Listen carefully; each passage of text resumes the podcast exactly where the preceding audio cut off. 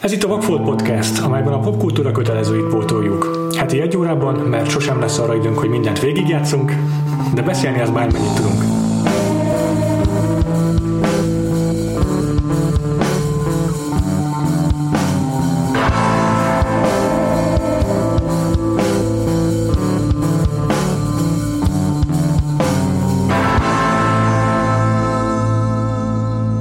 Az én nevem Frivalszki Péter. Az enyém pedig Huszár András. És itt ül velünk Juhász Viktor, aki fordító, illetve nar- narratív designer, akit azért hívtunk meg a mai adásunkba, mert videójátékokról lesz szó. Sziasztok!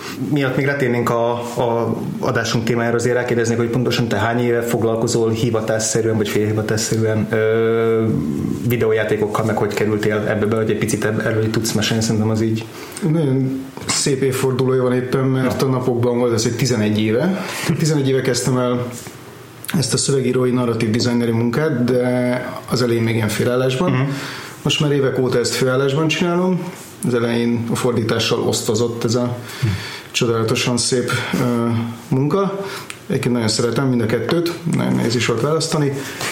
Valójában úgy kerültem ebbe bele, hogy uh, íróként és fordítóként már ismertek azok, akik a Neocore Games nevű céget alapították, és amikor most már egy 11 évvel ezelőtt így professzionálisabbá vált a cég, előtt egy ilyen kis garázs projektként, szerintem manapság azért hívnak indie projektnek, ami akkoriban volt a Neocore, amikor úgy gondolták, hogy a bővülni kellene, és szükségük lenne emberre, aki tud szöveget írni, tud angolul, tud kutatni, megegyezik az elképzelése valószínűleg azzal, amit mondjuk a cégnél szintén vinnének, így valahogy ebben a metszetben ott voltam én. Felhívtak, megkerestek, én pedig rögtön igen mondtam. azóta, azóta több, most így hirtelen nem is tudom, hogy hány játékot csináltunk, sokat, és remélem fogunk még sokat. Szurkolunk hozzá. Köszönöm.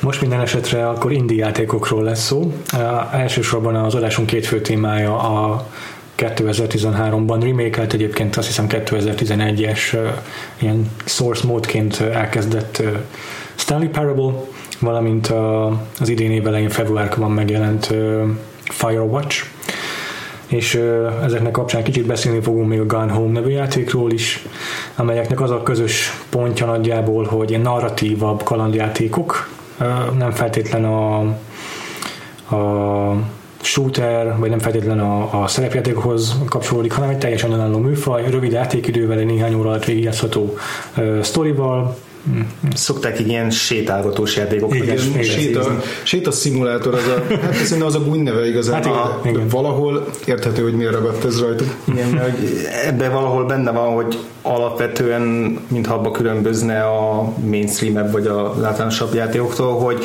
a többi játékban is általában azért sétálgatni kell, csak jönnek különböző akadályok, meg ellenfelek, meg, meg ilyen küldetések, amiket el kell végezni, és ezekben a játékokban ez teljesen máshogy valósul meg. Gyakorlatilag nincs is nagyon, pont ebben a három játékban, amiről beszélni fog- fogunk, nincs is nagyon olyan más szereplő, akivel szem, konkrétan szembe találkozunk. Igen, ez egy nagyon jó, ez egy nagyon jó közös pont egyébként. Még azt is hozzátenném, hogy nem csak, hogy harc nincsen, nem csak, hogy tradicionális értelembe vett játékelemből van nagyon kevés, hmm. hanem a legtöbbször valójában semmit nem csinálunk, hallgatunk, és része vagyunk egy történetnek, hmm. ami ettől függetlenül nagyon szépen kibomlik körülöttünk, de ehhez nem kell ládákat tologatni, nem kell mondjuk puzzle megoldani, nincsen karakterfejlődés, ahol pontokat osztanál a saját pontosan. Sőt, még azokban az esetekben, amikor valamit csinálni kell, Firewatch-ban néha kell csinálni dolgokat, ez még jobban, nekem még jobban kihangsúlyozta azt, hogy valójában ezek nem azt mondom, hogy alibiből vannak benne, de valójában anélkül is meg lett volna ugyanaz az élmény. Ja. Akkor rá is tettünk szerintem rögtön a Firewatch-ra, és azon keresztül egy kicsit jobban meg tudjuk nézni ezeket a, ezeket a jellemvonásokat, meg, meg szerintem azért remélhetőleg tudsz arról beszélni, hogy ennek a, vajon a, a megalkotása az milyen módon zajlik, meg még benne a, a, az egyéni, mm. tehát az alkotói részről az egyéni jellemvonások. A Firewatch című játéknak, ami a Campo Santo cégnek a játéka, 1989-ben játszódik a, a Soson Nemzeti Parkban, és gyakorlatilag egy ilyen, hát nem tudom, tűzfigyelőt játszunk, aki, aki újonnan érkezik ebbe, a, ebbe az erdőbe, és az a feladata, hogy egy, egy ilyen magas lesről figyelje, hogy hol üt ki tűz, és akkor abban intézkedni kell. És egy walkie-talkie kapcsolatunk egy másik másik tűzfigyelővel, Delilah-val, és tulajdonképpen részben az ő beszélgetéseik ből bomlik ki a történet, másrészt pedig Harrynek a karakterünknek néha el kell mennie, hogy mondtad, bizonyos dolgokat meg kell nézni, ellenőrizni kell, és aztán még ilyen kicsit David Lynch hangulatú, furcsa paranoid elemek is bejönnek, hogy itt a fokozzák az elszigeteltséget, meg így a, a magányjal járó ilyen pszichológiai dolgokat, de hogy alapvetően ez egy tényleg olyan, mint hogyha, mint hogyha heteket töltenénk kint az erdőben. Igen, olyannyira, hogy a vége felé, amikor már adott célok miatt mászkálunk az erdőben, nem tudom, nektek ez meg volt mert ismerős csapásokon mentem. Uh-huh. Tehát Igen. A játék az ad egy térképet, uh-huh. de nem úgy a térképet, mint a legtöbb játék, hogy van egy minimap a, a képernyő bal alsó sarkában, nem elővesszünk egy térképet, elővesszük mellé az iránytűt, és akkor és nekem főleg az elején voltak pillanatok, amikor tényleg én nem vagyok egy különösebben erdőjáró ember, mm. és kicsit így képzelem magamat, ha kikerülnék az erdőbe, mentem árkombokron át a lehető legrosszabb irányba egy mm. csomószor, amíg észben nem kaptam, és akkor meg nem néztem a, a térképet és az iránytűt, ami egyébként a Firewatchnak egy iszonyúan ügyes húzása, hogy adnak nekünk egy nagyon szépen felépített területet, ezt a nemzeti uh-huh. parkot, ahol vagyunk, és igazából bárhol lehet menni.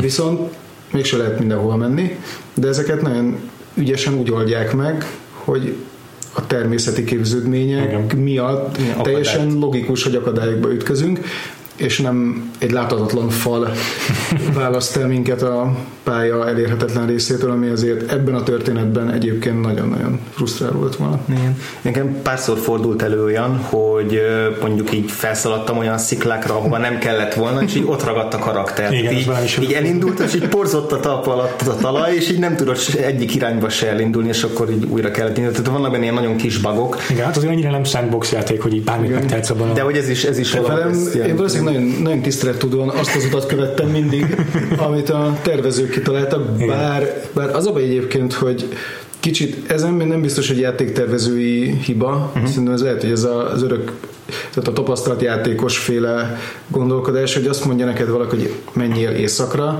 akkor én lehet, hogy elindulok délre, vagy azt mondja, hogy menj be jobbra, akkor én ezek balra, hogy mi lehet még ott. Erről aztán elég hamar leszoktam egyébként mm. ebben a játékban. Mm. Igen. És valószínűleg ezért nem kerültem ilyen szituációkba, mert én örültem, ha megtalálom azt az ösvényt, amit meg kellett találnom, és mm. akkor már nem mentem föl máshova.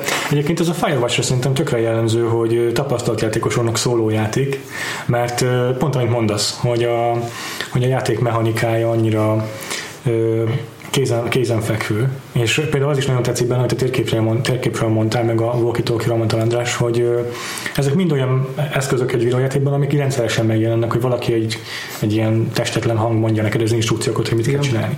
Vagy az, hogy a térképen kell navigálni, mert képtelenség kiigazodni a, abban a 1920-1080 pixeles képen, amit látsz a világról, mert ez nem elég ahhoz, hogy mint egy ember befogad a környezetedet.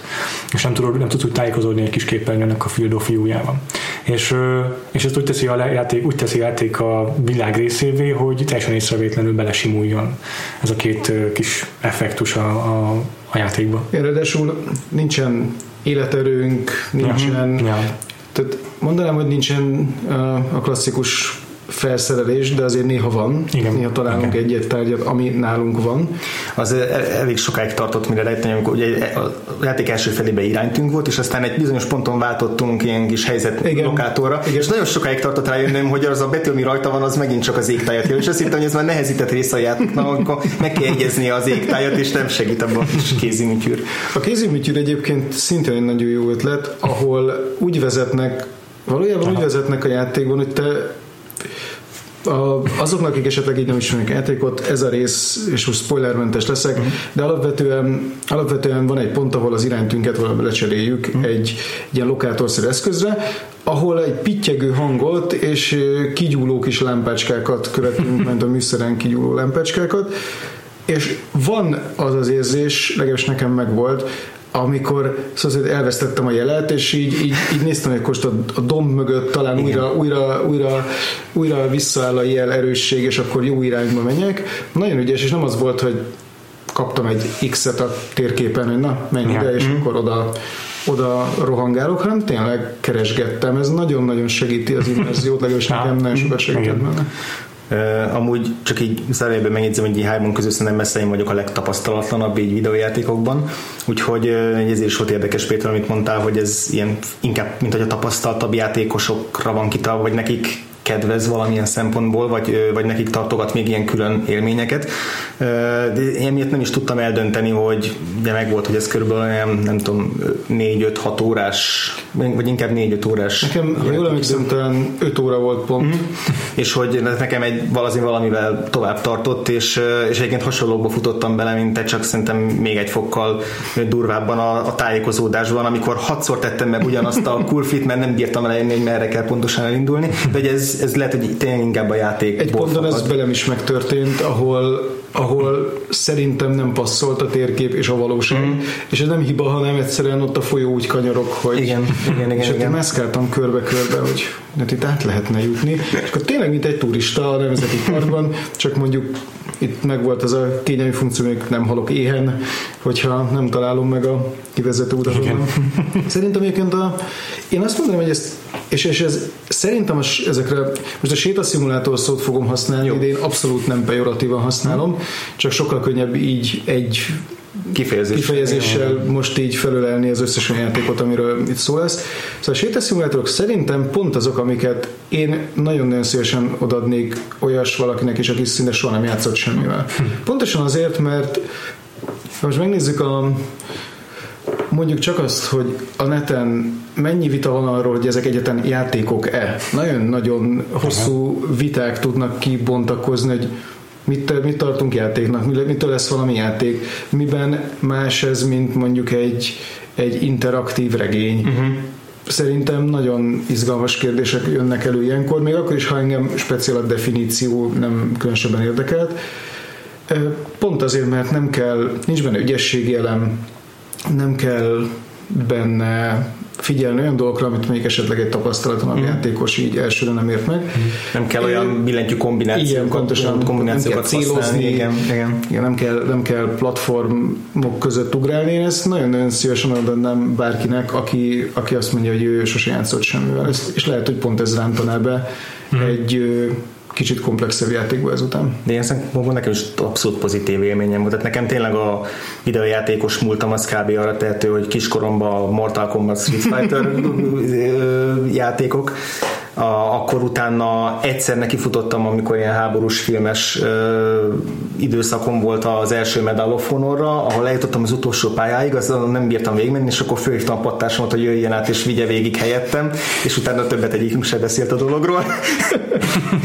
és az, azóta még ilyen egyszer-egyszerűen egy-egy pályát kipróbáltam pár játékból, meg egy videókat néztem, de hogy, de hogy ez abszolút meghozta nekem például a kedvem. Nem csak a többi játékhoz, amit mert ezzel kezdtem a, most a podcastról felkészülést, tehát így rögtön akkor kerestem már a többit, hanem, hanem abszolút, én mindig úgy voltam vele, hogy azért örülök neki, hogy soha nem kattantam rá játékokra, mert biztos vagyok benne, nagyon rá tudnék kattani, és nem hiányzik még egy olyan időrabló dolog a sorozatok, meg filmek, meg egyebek mellett, ami elveszi az életem, és, és ez, ez a, a Firewatch az pont megteremtette azt, a, ahogy te is mondtad, ezt az immerzív ilyen bevonódást, hogy, hogy simán el tudom képzelni magam, hogy hetekre bezárkózom egy játékkal, hogyha, hogyha eltalálja a történet, vagy a karakterek, vagy, vagy a, a világ azt, amit, Egyébként szerintem a fejlősen ez az öt óra nekem legalábbis pont elég volt. Uh-huh. Tehát, hogy úgy éreztem, mint hogyha tényleg végignéztem volna egy, egy filmet, uh-huh. és mondjuk le is zárult, és mondjuk nem feltétlenül akarnék ebben a történetben benne lenni még mondjuk Igen. 10 órát.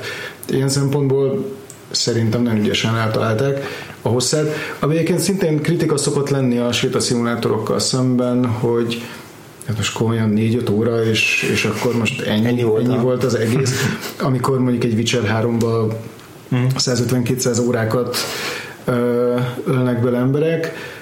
Teljesen érthető az, hogyha valakinek ez nem a szó mostan értelme vett játék. Nekem, mint most hívjuk interaktív fikciónak, egyébként nem feltétlenül az, de most hirtelen ez a leegyszerűsítés jutott eszembe, így viszont tökéletesen jól működött. Igazából az olyan, mint hogy ez lenné a videójátékoknak a novellisztikus formája, hogy ilyen mm. nagyon rövid, tömör, Igen.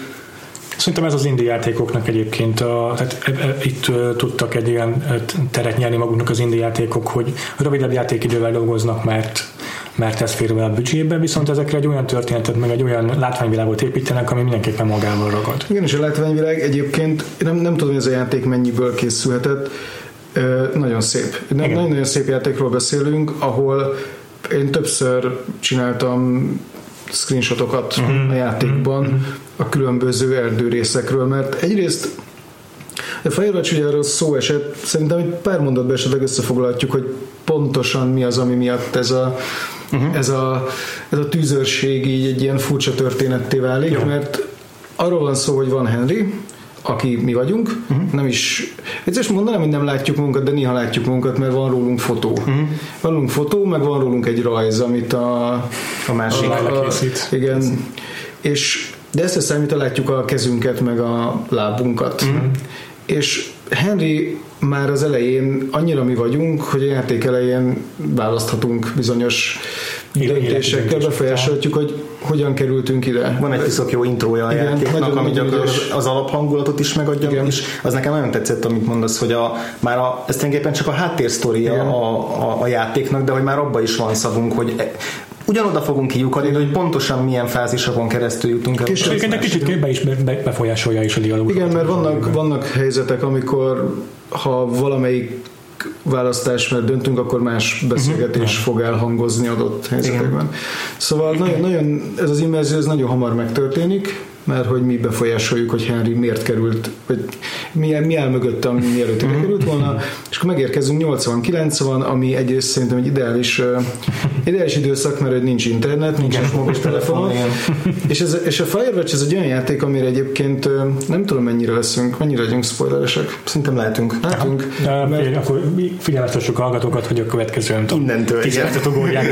igen. Aki, aki szeretne a firewatch úgy játszani, ha. hogy tehát spoiler spoilerektől mentesen leülni elé, akkor igen, ugorjon, mert a fejlődés egyik szépsége az, hogy, hogy igazából nem mindig egyértelmű, milyen sztoriban vagyunk, uh-huh. ami nekem nagyon tetszett, mert elindulunk 89-ben egy viszonylag tragikus esemény után elmegyünk ki az erdőbe, mert magányra van szükségünk, ahol tényleg az egyetlen kapcsolatunk másokkal az egy walkie és a walkie túlsó oldalán a Delilah nevű hát ő a főnökünk, Igen. aki szintén egy tűzőr, és azt kell csinálnunk, hogy ülünk egy toronyban, egy domb vagy hegy tetején, nézzük a csodaszép tájat, és ha való tűz van, akkor azt hmm. megkeressük, eloltjuk, vagy jelentjük.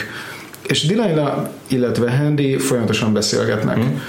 És nagyon-nagyon, ezt rögtön ki is emelném, hogy nagyon kevés olyan játék volt eddig, van azért, de a Firewatch esetén döbbenetesen jók a szinkron hangok. Tényleg Rich, Sommer a Henrynek a, az angol hangja, aki a Mad Men-nek az egyik, egyik főszereplője volt sokáig, gyakorlatilag mind, mind az, az összes évadban, és egyébként meg azt így lehet róla tudni, hogy olyan óriási nagy videójáték, meg társas, meg szerepjáték őrült, és, és pont, pont az az orgánuma van Igen. meg, ami, ami, amire fel lehet építeni egy egész játékot. A Delilah-nak, meg Sissy Jones, akiről én nem tudok igazán sokat, csak én azt is tudom, egy, egy valamennyit, de nem sok mindent találtunk róla sem. De hogy, de hogy ő meg nagyon jó hozzá ezt a, ezt a szarkasztikus nagyon, figurát, a kicsit, kicsit szétsúszott, kicsit gúnyos, de igazából ugyanakkor ő ugyanúgy ilyen em, empatikus és társaságra vágyó figurát. Igen. Igen. Valahogy megtettek azt a hangot, akivel szívesen beszélgetnék én legalábbis. Órákon még keresztül. Órákon Egy csomószor volt, hogy előkaptam, a, általában ja. a játék jelzi, hogy mikor, hogy, sőt mindig jelzi, hogy mikor jelentkezni walkie de egy csomó elővettem, és csak próbaképpen nyomtam, hogy hát ha beleszól, és hát tudok bele beszélni. és éppen ezért nagyon könnyű egy szoros kapcsolatba kerülni egy testetlen hanggal, amire a fejracs végigépít, okay. ugyanis itt egy egész nyarat fogunk végigélni Henry szemén keresztül nézzük ezt végig. Persze vannak ugrások, tehát nem kell a ja, az nem tudom, 80 nap vagy 90 Körülbelül. És ez nekem nagyon-nagyon tetszett az időkezelés a játéknak, főleg amikor elkezdtem játszani, és az elején még az első pár napot azt, ha, ha nem is egész egy az egyben, de eléggé hosszan uh-huh. viszi végig játék, és akkor a neten valahogy rákerestem játék, és csak annyit láttam, hogy, hogy 78. nap spoiler, és így hirtelen frász kaptam, hogy ha ilyen lassan, akkor mikor érünk a 78. naphoz. De egy nagyon jól választja ki azokat a pontokat, hogy mikor kell ugrani, van, hogy egy napból igazából az csak ilyen átvezető szakasz. Valójában a kezde, kezdetek kezdetén tényleg orientálódunk, tehát úgyis, mint Henry, így megtudjuk, Igen. hogy mi a feladatunk, és körülnézünk. És ebben a játékban tényleg nem sokat kell mászkálni, hiszen tűzőrök vagyunk, néha kapunk egy feladatot, hogy itt és itt valami tűzijátékoznak valakik. Mhm. Ami így nyár van egyébként, ezt tegyük hozzá, egy nyár van. És nem régen volt egyébként a környéken valahol egy hatalmas erdőtűz, úgyhogy most különösen figyelnek ezekre Igen. a dolgokra. És, és nagyon 80-as évek van egyébként, mert ha. a grafika kapcsán akartam ezt mondani, hogy nem egy fotorealisztikus igen, igen. képet hmm. kapunk, hanem egy kicsit stilizált az egész, és nekem folyamatosan meg volt ez a 80-as évek hangulat, mert kicsit olyan vöröses, pasztelles, pasztelles az egész. Mint, mint egy, mindig naplemente igen, lenne. Igen, igen. Kicsit Instagram szűrőzve. Egyébként az art director a játéknak egy bizonyos Olimos, akit így még Thunderes korom óta követek, mert nagyon sok nagyon szép poszter csinál, és még poszterkészítő korában találta meg találta, találta meg ő a Campus Antónak a többi tagját, és együtt alapították a céget. Ezt nem is tudtam. Ezt, akkor majd én le, le, lenyomozom őt, mert, mert nagyon-nagyon hangulatosan. És azt hiszem, ha jól olvastam, akkor eredetileg is egy képből jött az egész ötlet, tehát hogy vizuál, vizuális ö, ki, ö, ugródeszkáról fűzte aztán a történet. Sok ilyen van, ez ugye maga a torony, ahol vagyunk, maga a Firewatch szimbólum, ez a uh-huh. pajzsláng nyelv, uh-huh. so, sok ilyesmi van benne, és maga az egész maga az egész környezet, ahol vagyunk, van nappal, van, van éjszaka, mm. Van amikor, és most már spoileresek leszünk, akkor, akkor el lehet mondani azt is, hogy van egy pont, ahol az egész kicsit ilyen apokaliptikus tájba vált át, ugyanis hát tűzörök vagyunk, de aztán nem annyira jól csináljuk a dolgunkat, és tűz van, és akkor volt, van, van, van egy pontja a játéknak, ahol, ahol már vastagon áll a füstköd. Uh-huh. Nekem talán ott volt az egyik olyan pillanat, amikor eltévedtem. Uh-huh. Sietni kell valahova, uh-huh. És én eltévedtem, és föl alá mászkáltam egy domb körül a füstben, és ott egy pillanatra nagyon kevés alkalommal érzem ezt a játékban, de ott így hirtelen olyan volt, mint ott lennék. Uh-huh. Még akkor is, hogyha és ez ismét egy a szimulátor jellegzetesség, hogy nem, nem lehet elrontani, nem lehet meghalni. Igen, igen. De mégis úgy éreztem akkor, hogy, hogy hú, itt, itt most nagy baj lesz, hm. mert, mert eltévedtem, és el fognak venni a helikopterek nélkülem. Igen, igen. Ezt nagyon ügyesen megoldották, mert abban a játékban, ahol tudjuk, hogy nem lehet meghalni, ahol nincs ahol nincs igazi veszély, akkor van-e tét? És szerintem Firewatch-nál nagyon, nagyon jól kiderül, hogy igen, lehet tét. Uh-huh. Mert felfejtünk egy személyes történetet, és szépen lassan összeáll egy olyan történet, amiben belecsöppentünk. És ez az a része a Firewatchnak, ami, ami egy ilyen interaktív regényét teszi igazából, és ez az, ahol nagyon ügyesen játszanak azzal, hogy milyen történetben is vagyunk. Az, elé, az elén olyan, mint egy ilyen, nem is tudom, egy ilyen lélek, nem lélektani, de egy ilyen személyes, személyes drámában uh-huh. lennénk. Okay. Van egy pont, ahol, ahol, ahol olyan, mint egy x epizódban uh-huh. lennénk, és ez a kettő között így elég nagy az ugrás, és mégis nagyon ügyesen megcsinálja. Igen. Nekem ez nagyon furcsa volt ez a váltás egyébként, de kicsit visszakanyarodva arra, amit mondtál, hogy nekem is sikerült elérni a játéknak ezt, a, ezt az érzést, hogy így be, tudjam, be, be tudtam magam élni a Harry karakterében. Én nagyjából kétszer tévedtem a játék során, úgyhogy egy pillanatra nem tudtam merre kell mennem, és ez akkor még nem váltottak ki ezt az élményt, de aztán ennek köszönhetően, hogy ezek az élmények megvoltak, mikor felértem a játék végén Delilah tornyába, ahol elhangzott, hogy most pedig siess le, mert a helikopter, akkor megértem, mi ha megint el fogok tévedni, és nem érek oda, mire a helikopter elmegy.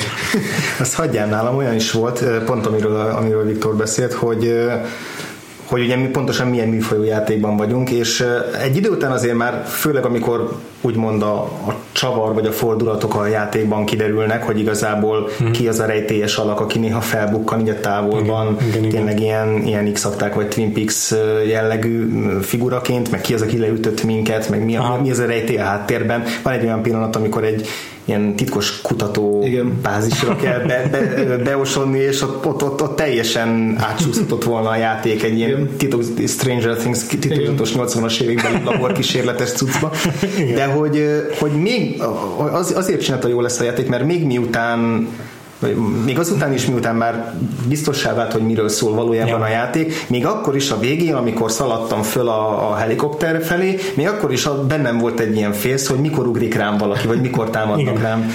Nektek egyébként nem volt furcsa ez az összeesküvés elméletes mellékszál?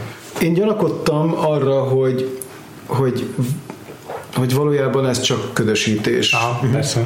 És, és hát végül is az is lett. Mm, hogy így nagyon pár szóval, volt, igen, hogy pár szóval összefoglaljuk így igazából Henry amellett, hogy a saját kis életét próbálja rendbe rakni, így szó szerint bele lehet botlani olyan dolgokba, amik egy korábbi, uh-huh. tehát a tornyunkban lakott valaki, egy korábbi aki, tűzőr, egy korábbi vagy... tűzőr, aki uh-huh. elhozta magával a fiát is, bár nem lett volna szabad, uh-huh és Delilah ezt tudta, de elnézte nekik, és egyszer csak így szó nélkül így eltűntek. Yeah. És hát feltételezte Delilah, hogy hazamentek. És akkor kezdünk belebotlani dolgokba, amik arra utalnak, hogy lehet, hogy itt valami, valami nem ennyire egyértelmű dolog történt, plusz rájövünk egy ponton, hogy valakik lehallgatják mm. a rádió beszélgetésünket, és ez a pont, ahol kezd tényleg ijesztő. Nagyon paranoid. Ott vagyunk, ez egyik legmagányosabb játék szerintem, ami így, így van. Tényleg van Delilah a vonal túlvégén, és vagyunk mi. És a játékban tulajdonképpen, most számítva a két esetet, nem találkozunk senkivel. És, és akkor is nagyon igen, távolban. Távolban vagyunk, hm. távol, távolból kommunikálunk uh-huh. azokkal az emberekkel. Okay. És ez az egész magányosság érzés egy ponton kezd elcsapni ebbe a paranoia-szerű hangulatba, amire rájön ez a rejtély, uh-huh. és amire rájön ez a kicsit x szál, amikor tényleg találunk egy kerítéssel elkerített részt, ahova nem lehet bejutni, és senki nem, még Delilah sem tud róla, hogy mi lehet. És akkor ez az a rész, ahol, ahol én arra gyanakodtam, hogy szerintem ez csak, ez csak ködösítés lesz. Mm. És ez az a pont, ahol egyébként nagyon sok felé valóban nagyon sok felszínelhetett volna a játék. Egy kicsit visszadobom akkor a kérdést, hogy, hogy ti mennyire számítottatok uh, ilyen mondjuk azt, hogy ilyen thrilleresebb befejezés, és mennyire számítottatok arra, hogy, hogy, hogy valójában egy ilyen teljesen hétköznapi történetté hmm. válik? Én ö, inkább fenntartottam a, a várakozásaimat, tehát amikor szembe jött velem ez, a, ez az egész összeesküvéses dolog, és a, igazából abban a ilyen tudományos nem tudom, táborban kell tevékenykedni, akkor kezdtem el bizonytalaná válni, hogy lehet, hogy mégiscsak van itt valami, de igazából nem akartam se belélni magam, úgy értem, sem, sem pedig elutasítani az egészet, tehát bizt, reménykedtem abban, hogy ez csak valami félrevezetés, de, de nem lepődtem volna meg, hogy mm. tényleg valamilyen nagyon low-key összeesküvés lesz itt, mondjuk nem tudom, állatkísérletek, vagy valami Gondoltam, hogy azért biztos nem lesz héten egy ilyen teljesen váratlan génkezett, génkezett növények, és akkor ez lesz a nagy fordulat. De valami, valami, valami újabb fordulat mindenképpen benne volt a dologban, csak az volt a kérdés, hogy ez teljesen megszünteti az összeesküvés elmetet, vagy pedig arra világít hogy ez csak valami sokkal egyszerűbb dolog, mint hittük, de persze attól még itt tényleg van valami illegális tevékenység. És uh, szerintem érdekes módon oldotta meg a játék, végig, tehát a maga a fordulat, hogy ez igazából csak a Ned Robinsonnak, az előző tűzőrnek volt a, az ilyen álcája. Igen. Ez szerintem marha jó húzás volt, viszont uh, történetmesélési szempontból szerintem kilógott kicsit uh-huh, az Nekem is, nekem is kilógott. É, ez pont az a fajta történetbefejezés, ami aha, logikus, meg működik, de, de nagyon bonyolultnak tűnik, meg uh-huh.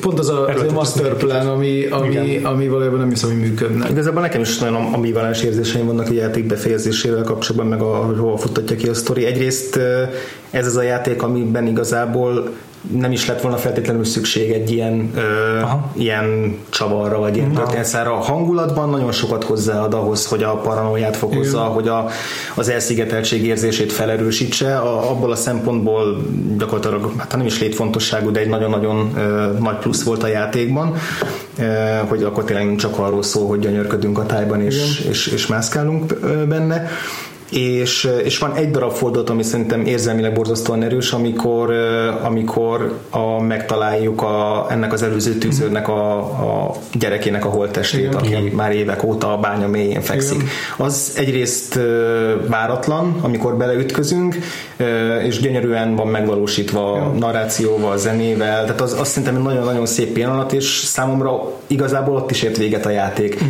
És ami utána következett nekem, az volt igazán csalódás. Egyrészt Egyrészt az, ahogy végül kiderült a, a Nednek ez a masterplanje egy ilyen magnó felvételből ilyen hosszas, hosszas monológa, az, az, az valahogy nekem egy kicsit lapos történetmesélési megoldás volt, uh-huh. és ezzel párhuzamosan pedig, hogy igazából az utolsó pályán úgymond annyi volt a dolgunk, hogy a, a térkép legalsó sarkában a legfelső csücskébe eljussunk, és az itt lehet, hogy picit önellenmondásnak tűnik, hogy azt mondtam, hogy ebben a játékban elég lett volna a séta, de hogy, de hogy valahogy, valahogy itt, mire a végére jutottunk, ez mégis egy picit uh, egyszerre volt kevés és sok, tehát nem tudom, hogy értem, mit. Tehát, hogy, hogy nem azt vártam, hogy akkor most legyen hirtelen valami nagy küldetés, amit el kell végezni, de, de ezzel együtt uh, mégis a játék úgy próbálta beállítani, mintha ez egy, ez egy nagy horderejű, nagy utolsó ja, ja dolog lenne, amit még a karakterünknek el kell végezni, és és igazából elég lett volna egy, egy érzelmi karakterlezárás, ami mondjuk a játék elejével van párban. Egyébként az az érdekes benne, hogy nekem pont a, ez a bizonyos utolsó szakasz az, amikor az előbb említett már tűz van, uh-huh. füst uh-huh. van, és menekülünk, Igen. és megyünk a, a másik toronyhoz, ahonnan majd kimenekítenek minket. Nekem ez a rész működött, mert, mert megvolt a, a úristen, itt fog égni az erdőben érzés, ami nyilván nem történt volna meg, de működött. Aha. Illetve valójában azt, hogy mi megtudjuk a Nednek a szuper tervét, az valójában abszolút ki, ki is maradhat. Uh-huh. Mert a játék, játék itt ezen a ponton ez csak egy ilyen mellékszálként kínálja. Fel, tulajdonképpen megtalálhatjuk Nednek a búvóhelyét, hmm. de ha nem megyünk oda, szerintem, ha jól emlékszem, akkor rögtön el is Sőt, azt már menet közben találjuk meg, uh-huh. közben már elhagyjuk a tornyot, mert megyünk észak felé, és eszünkbe jut, uh-huh. hogy ez a jeladó, ez, ez még jó lehet valamire. Uh-huh de nem lenne muszáj felmásznunk egy kötélen és meg, megtalálni uh-huh. a helyét, tehát uh-huh. anélkül is működne a játék. Lehet egyébként, hogy még akkor nagyon sok kérdés maradt volna nyitva, így, uh-huh. meg, így meg tényleg mindent megmagyaráznak. Uh-huh. Egy ilyen szép kis takaros csomóban, vagy mosniban uh-huh. elköt, elkötnek mindent. És pont ez a, ebben egyetértek, hogy kicsit ez ilyen ez ilyen fura, ugyanis iszonyú szépen van felépítve egészen addig. Megérkezünk a toronyba, minden idilli, van egy személyes drámánk, az ember, ha játékos, akkor azon gondolkodik, hogy hogy lesz ebből játék, én legalábbis ezen gondolkodtam, akkor kapunk egy feladatot, hogy valaki tűzi játékokat pukkantgat, menjünk oda és zavarjuk el. Kiderül, hogy van két lány, akik valószínűleg becsicsentve fürdőzgetnek a tóban és tűzi játékot pukkantgatnak.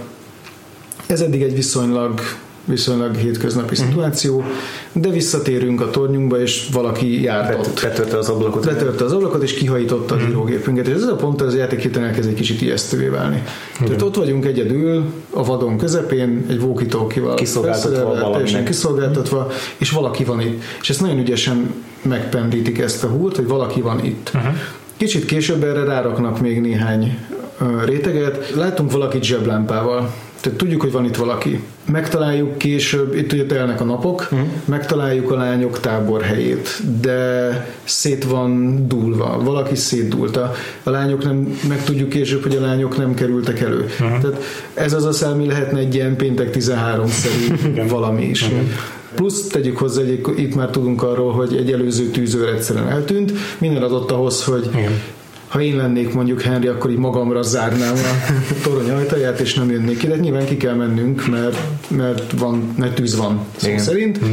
és akkor erre épül még rá az, hogy... A fennáll az a vesz, hogy valaki ránk fogja igen, a tűznek a... Ja, igen, tényleg valóban ez is tehát van meg, ilyen meg, meg, a lányok, meg a lányoknál is vannak, vannak a játékban döntéseink, és ezeknek vannak következményei, alapvetően azzal, azzal ír a játék, hogy bizonyos helyzetekben, amikor Delilah meg Henry beszélget, akkor mi válaszolunk. De az is válaszol ha nem válaszolunk. Uh-huh. Ráadásul idő, időkorlát van, ezért ha letelik az idő, mert sokat vacakoltunk, akkor, akkor, nem, akkor, nem, akkor nem mondtunk igen. semmit, akkor megy valamelyik szálon tovább. És az például egy döntés, hogy hogy jelentjük-e a rendőrségnek azt, hogy mi, mi most ezekkel a lányok, mert hogy lehet, hogy mi is gyanúsítottak mm-hmm. vagyunk. Sőt, Delilah szállán előjön azt, hogy lehet, hogy mi voltunk, mert hiszen sőt, mi is gondolhatjuk azt, hogy mi van, ha most Delilah egy hang, egy nagyon Igen, szimpatikus, nagyon- nagyon-nagyon jó fej valakinek a hangja, de hát ez csak egy hang. Igen. Igen, és a dialógusokban azok, az, azokkal is lehet játszani, hogy ho, ami nekem nagyon tetszett, hogy, hogy a, mondjuk konzekvensen, tehát fel lehet építeni ilyen karakteréveket magunknak, hogy az elején konzekvensen a, mindig a bunkóbb választ Igen. választjuk, és aztán egy idő után majd megenyülünk iránta, vagy, vagy fordítva. Van olyan beszélgetés, ahol már így meglebegtetik ilyen, valamilyen, ha nem is románcnak a lehetőségét, de hogy, de hogy vannak olyan válasz lehetőségek, ami arra utal, hogy a karakterünk egyre közelebbinek érzi magát. Én, én ezt az irányt választottam egyébként. Sőt, az a, az a vicces, hogy az elején, amikor Delilah megkérdezi, kik vagyunk Igen. mi valójában, akkor lehet teljesen idióta válaszokat adni, mint igen. amit én is tettem, hogy, hogy ilyen James Bond főgonosz, James Bond főgonoszszerű figurák vagyunk, nem tudom, hatalmas sebb helyel az arcunkon, smoking van és egyébként. És amikor eljutunk Delilah tornyába végén, akkor van egy kis skic arról, hogy lerajzolt minket, mert mondja is, hogy azért akarja tudni, hogy lerajzolt minket, és ott van egy ilyen kicsit ilyen brit főrangszerű arc lerajzolva, rövid nadrágban, és nem kíváncsi vagyok, hogy ha mást mondtam volna, akkor vajon Akkor más, más. rajz lett volna. Igen, Ezért más. nem, nem játszottam más. Aha, én elmeséltem a valódi kinézetemet, hogy egy szakállas ürge Ah. vagyok, és csak egy szakállas ürge volt a rajzom. Az ilyenek miatt nagyon, nagyon lehet érezni azt, hogy, hogy a válaszainknak jelentősége van, Aha, még akkor is, ha ezek nem ilyen hatalmas igen, igen, igen. következmények. igen.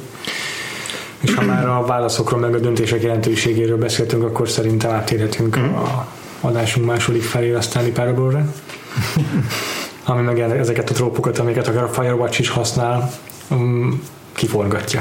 Abszolút teljesen az ellentéte ilyen szempontból a Firewatch-nak.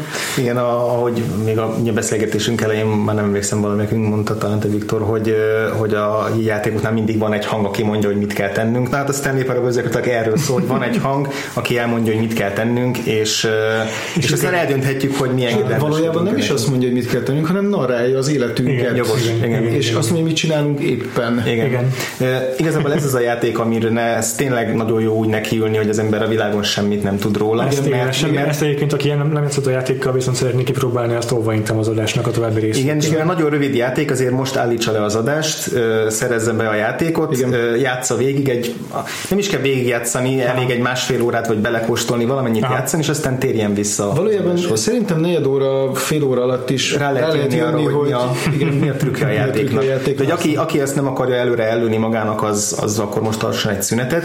Többiek kedvéért meg, hát ennek ez a játék ez gyakorlatilag eh, egy ilyen a negyedik falat minden létező irányból felrugó, szétrugó meta játék, meta narratíva, anti, anti videójáték, vagy nem tudom, hogy lehet megfogalmazni, tehát hogy minden egyes olyan narratív elemét a játé- ját- videójátékoknak azt kifigurázza és, eh, és így felmutatja elénk, Igen. mint egy ilyen drága követ, hogy erről van szó, és ezen a képünkbe vágja. Igen, igen, igen, igen. Az alapsztória az annyi, hogy mi a 427. számú irodistát játszuk, aki, aki egy ilyen teljesen szürreális, kafkai ö, hivatalban tölti a mindennapjait, minden napja pontosan ugyanarról szól, hogy nyomkod gombokat a számítógépén úgy, ahogy a főnökei mondják. Ez ugye már igazából önmagából a, videójáték. a videójátéknak a leírás, hogy nyomkodjuk a gombokat Szürke kis iroda, és aztán, és aztán egy nap arra eszmél, hogy ott van az irodájában, és sehol senki. És akkor el kell indulni az irodába, és van egy narrátorunk, aki ilyen nagyon érces, egy, egyik ismerősöm mondta, hogy ilyen, ilyen McKellen ö, jellegű hanggal meséli azt, hogy, hogy mi történik, és ö, Kicsit whimsical a narrációja, és itt tényleg meg is jegyzi már az elején, hogy igazából tényleg az elején csak elmondja, hogy mit fogsz csinálni, tehát hogy így a narrációnak egy olyan fajta kifigurázása ez, ahol, tehát a videójátékos ilyen instrukciónak az a kifigurázása, ahol a narrációt arra használják, hogy vezessen a játék. Plusz aztán el is hangzik az, hogy amúgy Stanley nem volt egy önáll, túlságosan önálló figura, mindig hallgatnia kellett mások tanácsaira. És aztán igazából ott ott onnantól válik igazán egyértelmű, hogy mi játék lényeg, amikor eljutunk egy olyan helyiségbe, honnan két ajtó nyílik, egy bal oldal, egy jobb oldalra, és azt mondja a narrátor, hogy Stanley elindult a bal oldali ajtón. Igen. És akkor el lehet dönteni, hogy most mit teszünk. Igen. És, a, és ott, ott sejtettem meg először, hogy, hogy, hogy mi lehet majd a játéknak a trükkje, hogy, hogy tudja, hogy ha jobbra indulok, akkor teljesen más irányt vesz a sztori, és valóban így is történik, és onnantól kezdve ilyen önmagába visszaúrkolódott, többszörösen újrainduló, soha véget nem érő őrületbe torkolik, ilyen, ilyen hétköznapi őrületbe torkolik az egész játék. Ez egy nagyon-nagyon csodálatos leírása, mert, mert valóban így akárszor visszagondolok a Stanley parable akkor ez a teljes, teljes őrület az, ami ha. leginkább nekem is leírja. Az a legszebb benne, hogy menet közben rúgja fel az egyik ilyen legősibb tradíciót, miszerint van a narráció, ami mondja a történetet. És itt egy ponton elkezdünk harcolni a narráció uh-huh, ellen. Igen, igen. Mert mert Stanley-ként fel, de lehet követni a narrációt, az is egy út, és valami lehet ellene lázadni. Az első adandó alkalommal, ahol azt mondja a hang, hogy nem tudom már pontosan, hogy fogalmazza, a lényeg az, hogy megyünk valamilyen értekezletre. Ja. És a baloldali ajtón vezet az értekezletnek helyt adó szobába. Természetesen első dolgom volt jobbra menni. Szerintem a legtöbb ember ezen a ponton csak azért is próbálkozik. És a narráció az idomul ehhez. Uh-huh. Stanley meggondolta magát, mégsem. És ez az a pont, narráció még csak idomul, és, már, és utána jön az a pont, amikor elkezdünk harcolni a narrátorral, meglátjuk, hogy lehetett. Tehát csak azért sem csináljuk, amit mond. A narrátor egyre dühösebb lesz. A narrátor egy ponton nem, a, nem, nem csak narrál minket, hanem ellenünk tör. Mm. És ez az, ahol a totális megszólít őrület, minket. Megszólít minket. És ez az a pont, ahol a totális őrület bekövetkezik. És pontosan azért, mert ennek a játéknak Nincsen, nincsen egy vége. Én szerintem olyan 15 vagy 17 befejezést mm, hoztam kb. ki, és talán 20 valamennyi van, akkoriban megnéztem, mm. és van olyan, amit nem találtam meg. és ezek között, ezek között van olyan, van olyan befejezés, ami teljesen szürreális. Mm. Tehát van egy olyan befejezés, ahol át lehet jutni egy Minecraft pályára például. Igen. Igen. Akkor van olyan befejezés, ami ami egy igazi grandiózus csata a narrátorral. Van egy olyan, ahol ki lehet mászni egy, vagy át, nem is ki lehet mászni, hanem át lehet itt szűrődni egy ablakon, igen. és egy ilyen hatalmas fehérségbe érkezel. Igen, igen. Van a Mennyország befejezés, azt, azt, az az egyetlen, amit nem azt sikerült megjátszanom. Meg, igen. Ezt én sem, de az nagyon jó, amikor a videón, mikor megnéztem, akkor ugye mivel az egész játék lényege, hogy kifigurázza a, a játék mechanikát is, mm. ezért ott gombok vannak, amiket meg lehet nyomkodni, és akkor egy ilyen férfi kórus énekli, buttons, buttons, buttons. Ó, ezt mindenképpen meg kell tekintenem. Van olyan ö, befejezés, aminél, ez egyetlen olyan befejezés talán, aminél kírják, hogy you win. Az akkor történik, amikor a narratornak elege lesz a játék, és aztán jó van, akkor nyerje, majd 5 másodperc múlva meggondolja magad, hogy nem, ennek nem lehet így vége. Itt az egyik kedvencem, az pedig az, hogy az egész játékot lehet úgy kezdeni, hogy még mielőtt kimenni a szobából, becsukod az ajtót, és akkor ez a gyáva ja, befejezés, ja. hogy el se indulsz. Különösen itt is előáll az, hogy, hogy vajon annak, aki soha nem játszott videójátékkal, mennyire lesz szórakoztató. Mm, igen. Egyrészt simán játszható, hiszen mm. talán itt talán egyedül még talán csak gombokat kell nyomkodni, talán ennyi, vagy egyszer lehet, hogy ugrani kell, de még ebben sem teljesen biztos. Ja, gombokat néha nyomni kell, de, igen. de közben meg aki nem játszott videójátékkal, annak nem biztos, hogy ez a nagyon meta uh-huh. réteg átjön, hogy valójában egy tradicionális videójáték miben más, mint ez. Ja, és hát nyilván igen. mindenben, de jönnek a, a közös pontok. És itt is nagyon-nagyon tehát a szinkron hangot ismét Igen. itt is kiemelhetjük, mert, mert itt a ráadásul csak egy hang van, Igen. a narrátor, aki, aki egy zseniális. zseniális, zseniális. Ez a kicsit ilyen, ilyen, ilyen mint a trailer hangokat felmondó emberek, és nagyon szofisztikáltan beszél. Igen, és ez tud nagyon fenyegetővé válni, ja. amikor érzed, hogy most nem szerették. Igen. És a, a, ahogy a, én azt értem legjobban, ahogy a gúny és a megvetés Aha, egy, egyre inkább vele csempésződik a hangjába. Igen, kicsit, hogyha, tehát hogyha valaki, aki egyáltalán nem játszott még videójátékokkal, ezzel kezdeni, az kicsit olyan, mintha az első könyv, amit olvasnál, az mint egy Eszterházi könyv lenne. Tehát, hogy így... Igen, nagyon-nagyon el lehet benne veszni, és viszonylag rövid játék még így is. Hiszen egy-egy befejezéshez van egy befejezés, amit tényleg becsukod az ajtót a két másodperc alatt. Igen. Van olyan befejezés, amihez szerintem pár perc alatt el lehet jutni. És aztán vannak hosszabbak. Vannak a hosszabbak, de vannak a hagyományosabb játékszerű igen, befejezések. És nagyon-nagyon ügyesen játszik a narratívával tulajdonképpen. Ami egyébként a Firewatch is ügyesen játszik, Aha. mert a, csak a Firewatch valóban teljesen ellentéte, ott van egy történet, hmm. aminek hát azért gyakorlatilag az a történet ugyanaz marad, uh-huh. a különböző kis finomságok lesznek mások, Igen, hogy mi Henry múltja, hogy milyen viszonyban lesz Delilah és Henry a végén, de ettől függetlenül a vége mindig ugyanaz, mm. hogy el fogunk menni a lángoló erdőből, elmenekülünk egy helikopterrel. Igen. A Stanley parable pedig hát az a befejezés, amit mi hozunk össze. Tehát ez a totális interaktivitás. Hogy és még nem is, csak a bef- nem is csak a befejezések változnak, hanem, hanem az is változik, hogy amikor újraindul a játék, akkor néha teljesen más jellegű környezetbe találunk magunkat. Mm. Mondjuk ellepik a, a papírok a, ah, igen, a, igen. a folyosókat, vagy, vagy teljesen más szobába lépünk ki a, a saját irodánkból, és aztán onnantól egy idő után pont ugyanúgy folytatódik, de hogy vannak benne ilyen kis elbizonytalanító, dezorientáló részek már rögtön a, a izé, restart legelején is. Tehát hát amit csak el lehet képzelni játék mechanikai elemet vagy narratíva elemet, azt a Stanley parable biztos, hogy ki fogja figurázni. Igen. Tehát magát azt, hogy amit a Firewatch-nak, amit a Firewatch-ban értékelünk, hogy a döntések ha csak kicsit is befolyásolják a sztorit. A Stanley Parable pont arra világít, hogy akármilyen döntés hozhatsz egy videójátékban, igazából nem lesz semmire hatása. Mint a telté játékokról beszéltünk az adás felvétel előtt egy kicsit, amely ről a leginkább el lehet mondani azt, hogy ott a döntések befolyásolják a cselekményt, de ott is sokszor csak úgy, hogy hogy egy két epizóddal későbbi jelenetben az egyik karakter kedvesen vagy uh-huh. szól le hozzá, vagy úgy emlékszik-e vissza egy döntésedre, uh-huh. hogy emiatt ő dühös rád, vagy, vagy pont, hogy értékeli azt a döntésedet. Tehát csak apróságokban ilyen az emberekkel való viszonyodat befolyásolja sokszor, és a végkimenet a játéknak az nem nagyon fog megváltozni, de persze az immerziót ezt növeli. Viszont a Stanley Parable meg pont erre épít rá.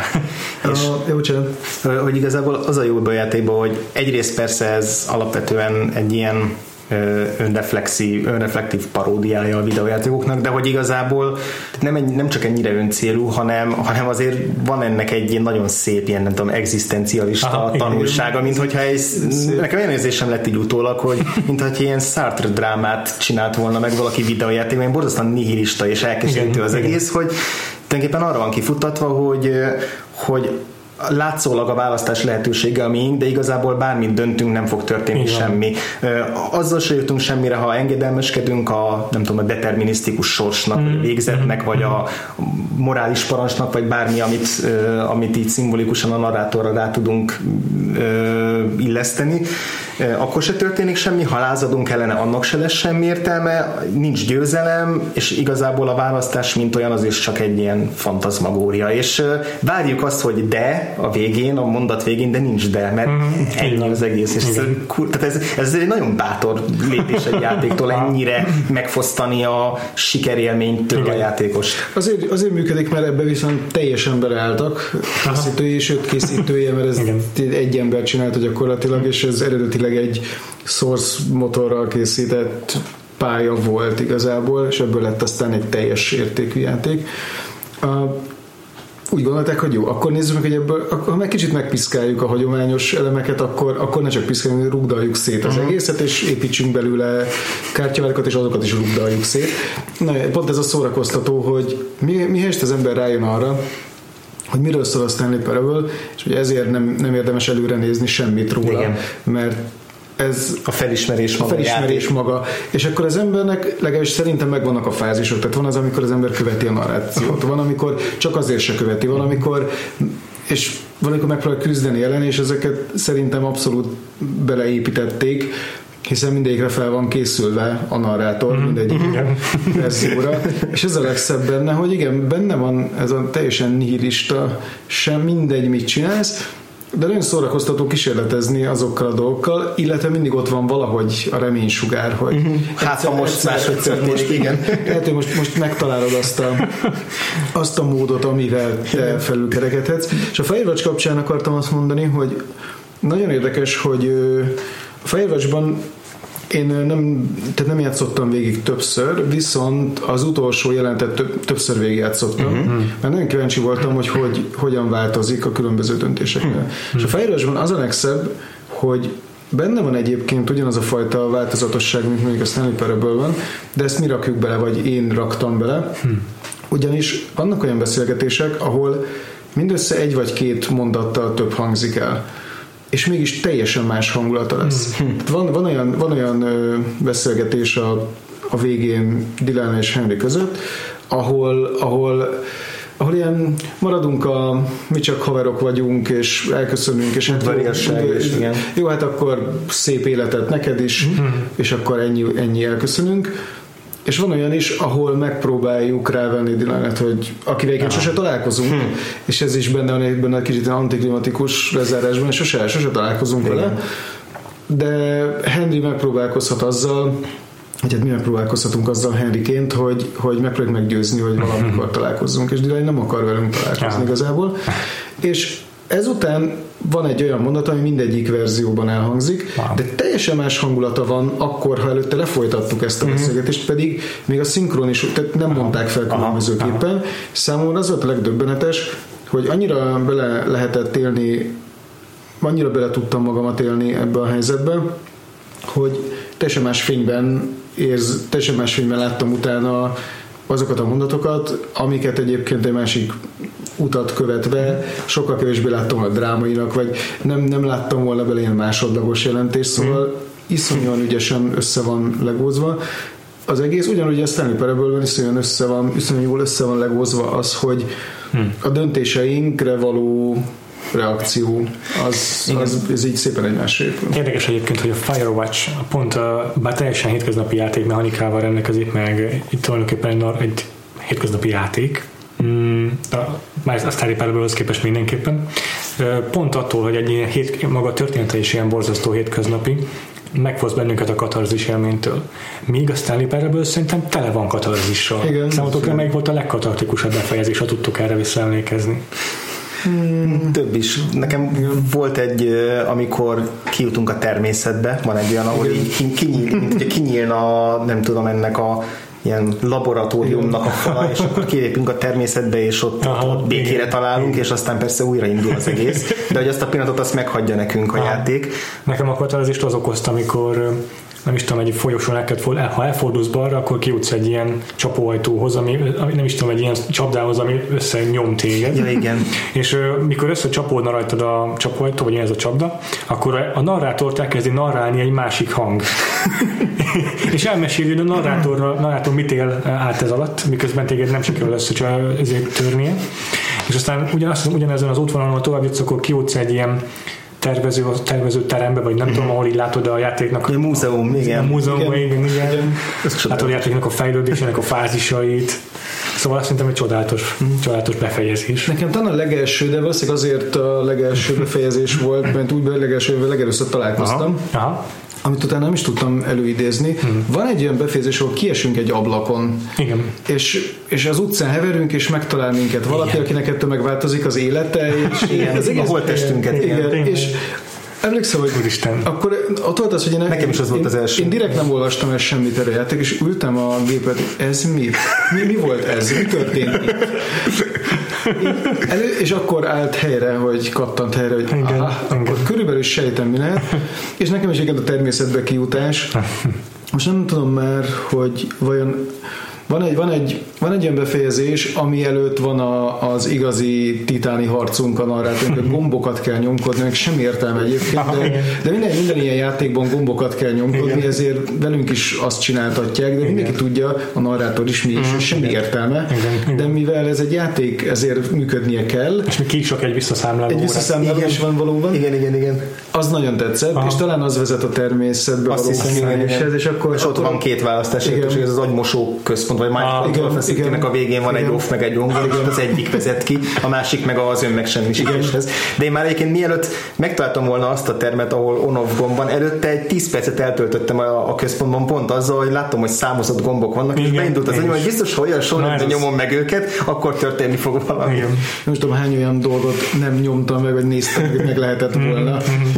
Mindenre felkészült. Igen, és ezek, ezekből a születnek a leg, szerintem a legnagyobb poénjai. A, az egyik az, hogy az egyik teremben a sok közül, egyik szobából nyílik egy lift. Egy rendes, klasszikus, mint egy szállodai lift. Beszállsz, megnyomod bármelyik gombot, bezárul a lift, és akkor elindul a lift, egy kicsit rázkodik, és közben szól ilyen muzzak lift, tipikus mm. lift zene, és így állsz, és megy, megy, és nem történik semmi, és akkor egy idő után meg kell nyomnod a gombot, ahol kinyílik a lift, akkor ugyanoda, ahonnan, ahonnan beszálltál. Egyébként a, már beszéltünk arról, hogy a játéknak a, az alapját a Source Engine szolgáltatja, ami szerintem a, a legfelismerhetőbb játékmotor az ilyen általános open source játékmotorok közül. Tehát szinte bármelyik játékot azonnal föl lehet ismerni, amit a Source-on írtak. Míg szemben mondjuk a Firewatch-nak a Unity-jával, a Unity tök, tök jó testre szabható engine, egy ilyen szinte kézzel rajzolt játékot is össze lehet benne hozni, mint amilyen a Firewatch. Még a source minden ilyen olyan generikus. Tökre felismerhetőek a díszletek, hm. a hangeffekteket sosem cserélik ki, az Enter gombnyomásnak ugyanolyan hangja van mindig. Hm. Csomó ilyen meg a, a lépteknek, meg ugye az, hogy nincsen tested, és erre ezt a narrátor is felhívja a figyelmedet, hogy lenézel és nem látod a lábad, igen. Ekkor kezdett el feltűnni játékosunknak, azt tennének, hogy bármikor átment a ajtón, az mindig bezárul mögötte, és amúgy nincs is teste, és itt szépen lassan realizálni benne, hogy egy videójáték karakter. Szóval ez is tök sokat hozzátesz, hogy pont a Source Engine-re írták, ami a lehető legjátékosabb videójáték engine. Én meg ezek a, az ipari belső terek, Aha, laborok, igen, és ott nagyon, nagyon, nagyon, nagyon, nagyon, kapcsolódik így hangulatában is ahhoz a, ahhoz a furcsa hangulathoz, amit egyébként is teremteni Aha, akartak. Igen, igen, és igen. ez is egy, ez is egy, egy a Firewatch-hoz hasonlóan egy nagyon magányos játék egyébként, ja. és mind a kettőben vagyunk mi egyedül, és van egy hang, akivel, aki beszél hozzánk, csak a Firewatch mi tudunk beszélni is, vissza is tudunk Igen válaszokat is tudunk adni, Igen. de ezt leszámítva nagyon-nagyon magányos élmény tud lenni mind a kettő. Ezek ez is az oka, amire nagyon hosszú időt nem töltenék, tehát mm-hmm. mondjuk nem töltenék 30-40 órát egyik Igen. játékkal sem, mert így nem tudom, utána el kell mennem egy koncertre, vagy valami nagyon zsúfolt helyre, hogy egy kicsit helyre billenjek. Az egyébként csodálatos, ahogy a, ahogy a narrátor reagál a döntéseinkre, mm. nem csak így a negyedik fal megtörésekkel, hanem, hanem ahogy tényleg a, a így csöpög néha a szarkazmustól, a, csöpögnek a mondatai, néhányat én kiírtam magamnak. Az egyik az, amikor az első olyan fordulat a játéknak úgymond hangosan felrögtem, hogy van-e még viszonylag a, a játékmenet elején egy ilyen raktár, ahol különböző mint én, felmosó, meg meg, meg különböző tárgyak vannak, és oda be lehet nyitni.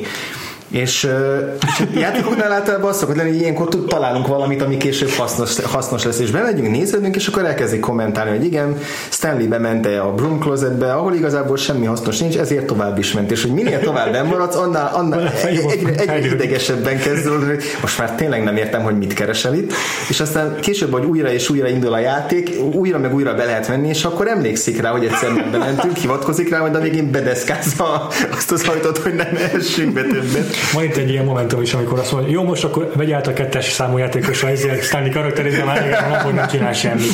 És akkor egy pillanatra, hogyha kimész az ajtón, vagy nem tudom, akkor átveszi az irányítást, és kimész az ajtón, nem emlékszem, akkor szól, jó, köszönjük kettes játékos, most akkor folytas tovább, és így megint visszamész a szobába, akkor de ez nem igaz. Illetve ugyanígy nagyon tetszik, hogy tényleg amikor ő indítja újra a játékot, és nem te, akkor emlékszik a korábbi körökre, és van az egyik kulcs momentum a játéknak, amikor felmész a főnök szobájába szobájába, és Igen. ott van egy számzáros kód, amit ki lehet nyitni, aminek először elárulja a kódot úgy, hogy a főnöknek a számkodja ez volt, de ezt Stanley nem tudhatta.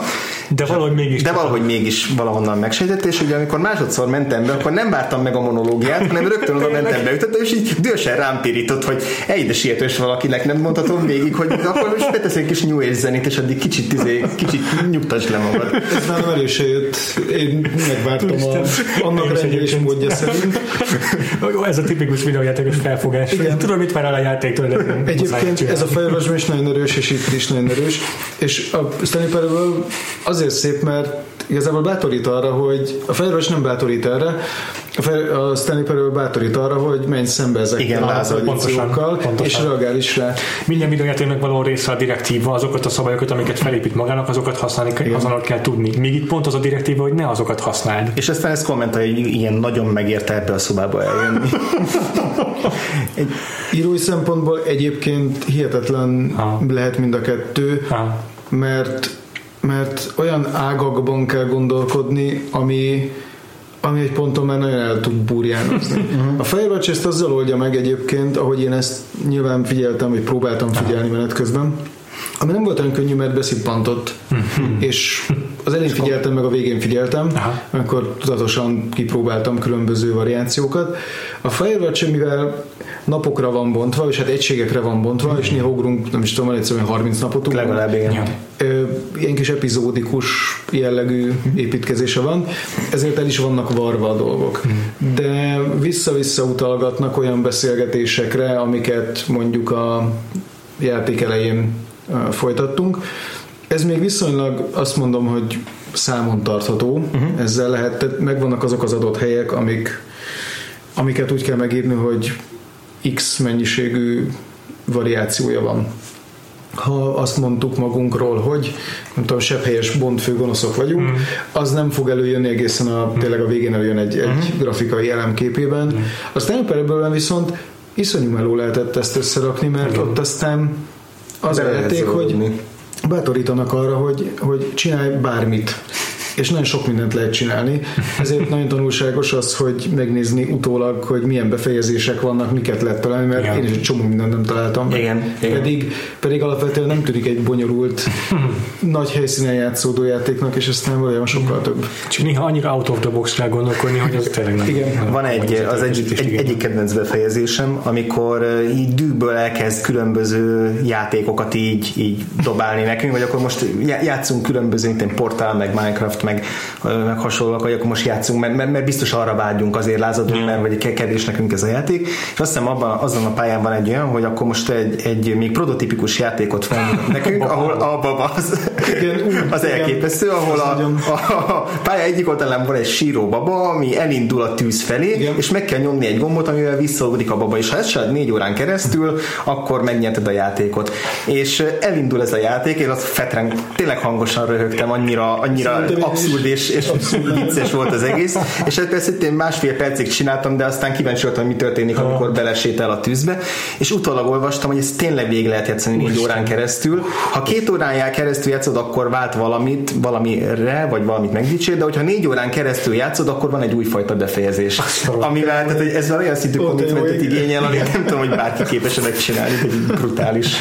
Egyébként tök, hogy a portál is bekerült a játékba, mert szerintem az meg a másik ilyen iskola példája, vagy ékes példája a megbízhatatlan narrátornak, meg, Igen. a, meg az antagonisztikus narrátornak. A portált én, sőt a portál kettőt szoktam felhozni Mhm. akkor példának, hogy mennyire, mennyire csodálatos az a játék, ahol úgy mesélnek el nekünk egy szuper történetet, hogy a fősünk az meg se szólal Ja. egész végig, hanem beszélnek hozzánk, és mégis gyönyörű szépen összeáll egy történet. A Portál 2-nek egy tanítandó az, ahogy az egy történetet épít, úgy is, hogy hogy ott a Portál egy ellentétben már több több mellékszereplő van, Aha. tehát, tehát van a főellenségünk, az ő számítógép, van egy robot, Igen. akkor van egy, van egy rész, ahol, ahol felvételeket, vagy hát felvételről beszél hozzánk egy, egy, egy már régen nem élő személy, Ja. de nagyon szépen összeáll egy történet körülöttünk, és ilyen szempontból kicsit a Firewatch is ilyen, hogy valójában bármit csinálunk, összeáll az a történet, mert még akkor is összeáll. Persze. Igaz, nem tudom, azt nem tudom, mi történik a Firewatchban, ha nem mozdulunk el, mert aztán amikor erre is fel van készülve, hogyha nem csinál semmit, akkor is, akkor is megy a történet. A Firewatchban ezt nem próbáltam ki. De, de pontosan úgy, hogy a, a azzal, hogy csak mászkálunk ebben a tényleg nagyon szépen megvalósított erdőben, meg hegyet mászunk, így közben bonyolódik körülöttünk egy történet. És a Stanley Parable-ben meg, meg hát így bármit teszünk, a történet egy újabb kanyart fog tenni. Nagyon, nagyon szépen összerakva. A portálban pedig az olyan szempontból tényleg klasszikus játék. Igen, ott is azért, tehát hasonlóan a Stanley parable szerintem ott is fontos az out of the box gondolkodás, meg mondom, ez a narrációnak a, a kifordítása, meg a különböző szereplőknek, a, tehát a Wheatley is egy tök egyedi karakter, tök újfajta módon gördíti a narrációt előre. Ezek, ezek baromi jó megoldások, amelyek szokatlanok egy videójátéktól. Szerintem mind, mindegyik olyan játék, ami, ami igazából a, most tudom, a narratívával játszik, az, az valójában, én értem azt a kifogást, hogy, hogy az nem biztos, hogy játék, miközben meg, meg mégis az, mert, mert ha nem játék lenne, akkor meg már filmnek hívnánk, és, Ah, ah, és végignéznénk. Ilyen szempontból nagyon érdekes, hogy a Firewatch-ból akarnak filmet csinálni. Igen. Amit teljesen értek, csak a Firewatch pont szerintem ott fog Hát nem, nem mondom, hogy meg, meg, meg, meg fog halni filmként, mert nem kíváncsi, hogy mi lesz. De abban a pillanatban, hogy látjuk, a, látjuk Henryt, uh-huh. az már egy teljesen más dolog. Uh-huh. Mert itt mi vagyunk Henry. Van. Igen. És nagyon tehát nyilván ez a történet nagyon szépen, és hát valamelyik történet, mert ugye itt azért valamelyiket ki kell választani majd, de, de a Firewatchban azért a fő, a főszál az, mint ezt beszéltünk róla, az mindenképpen ugyanaz. Igen. De az, hogy nem mi vagyunk azok, akik végigmennek az erdőn, akik eltévednek a térképpel, akik lehet, lehet találni olyan kis apróságokat, amikből összeállnak teljesen lényegtelen információ. Mhm, igen, igen. Vannak különböző tárolók a, az erdőben, ahol a, a tűzőrök őrzik a kis dolgaikat, könyvek, lehet találni könyveket például, mm. kis, van egy csomó easter egg-szerűen elhelyezett könyv. Ilyen üzenetváltás, Üzenetváltás, pontosan. emberek között, Ö, végül is ők is játszhatnának szerepet a sztoriba, de aztán nem, Nem, ők, ők egy ilyen teljesen 20, 20 rangú valami, hogy két, két tűzőr levelez egymással a kiragasztott kis Igen. cetliken. Egy teljesen, valami teljesen triviális ügyben egyébként.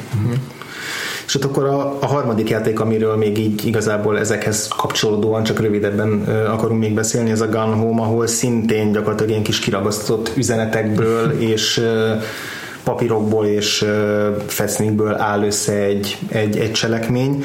Ez a 2013-as játék, a The Fulbright Company-nek a játéka, ami szintén múltban játszódik, 1995-ben és ennek a főhőse Caitlin, akit eljátszunk, és aki ugyanígy belső nézetű, és ugyanígy ö, talán egyszer-kétszer halljuk a hangját ilyen felvételekről, de igazából ő nem beszél, mint karakter. Ö, ugyanígy egyetlen hang a domináns ebben a játékban.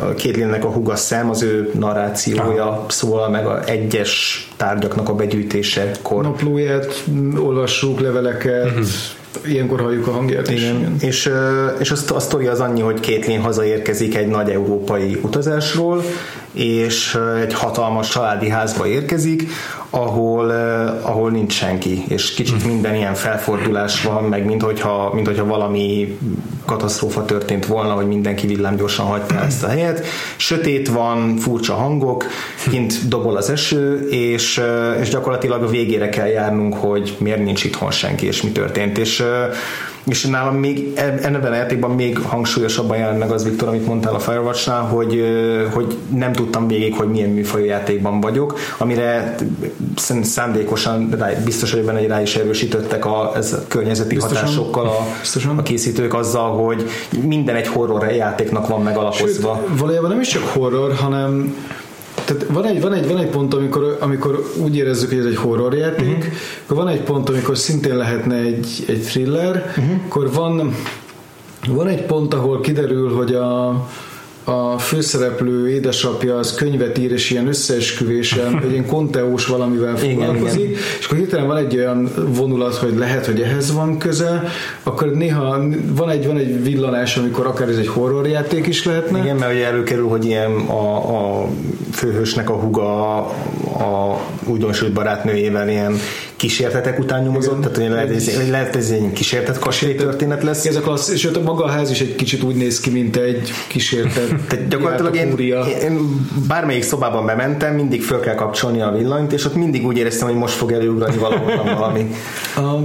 nem, valószínűleg nem véletlen, vagy hát úgy gondolom, hogy, hogy nem véletlen, hogy a, a Gun Home és a Firewatch stábban van egy, egy ember, aki, aki ugyanaz, és akkor azt hiszem, hogy az, aki ráadásul a Firewatch-ot írta, ő a Gun Home-on is dolgozott, most azt nem tudom milyen minőségben, és valamiért úgy érzem, hogy ez lehet, hogy ez az ő kis nem is tudom, személyes, személyes ö, fixációja, hogy, hogy olyan sztorikat akar mesélni, ahol nem lehet eldönteni, hogy ez milyen sztori. Lehetséges. A Gun Home-nál azt tudom, hogy akkoriban, akkoriban azért lehetett olvasni hangokat is, akiknek ez pont nem is tetszett, Aha. mert egy, mert egy teljesen másra számítottak, és mint a Firewatch-ban is az van, hogy valamiben teljesen hétköznapi történetünk van egyébként, a a Gun Home-ban is egy teljesen hétköznapi történetünk van, egy teljesen érdekes történet Nagyon, egyébként, igen.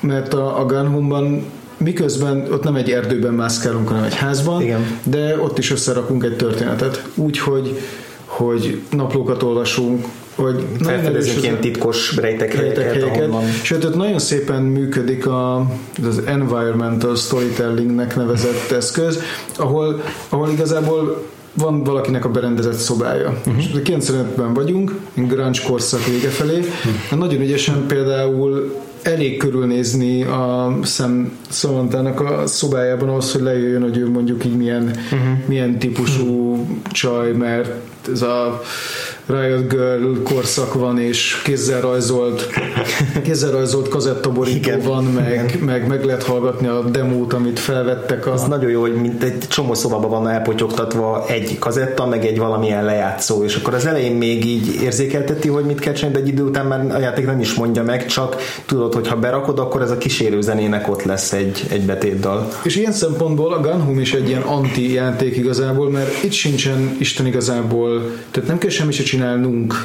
tehát itt sincs harc, nem uh-huh. kell ügyességi elemekkel foglalkozni. Uh-huh. Itt annyi, annyival több talán a a Stanley-nél mindenképpen, de a Firewatch-nál is egy kicsit, hogy hát nagyon sok dologgal lehet interakcióba lépni, ezzel uh-huh.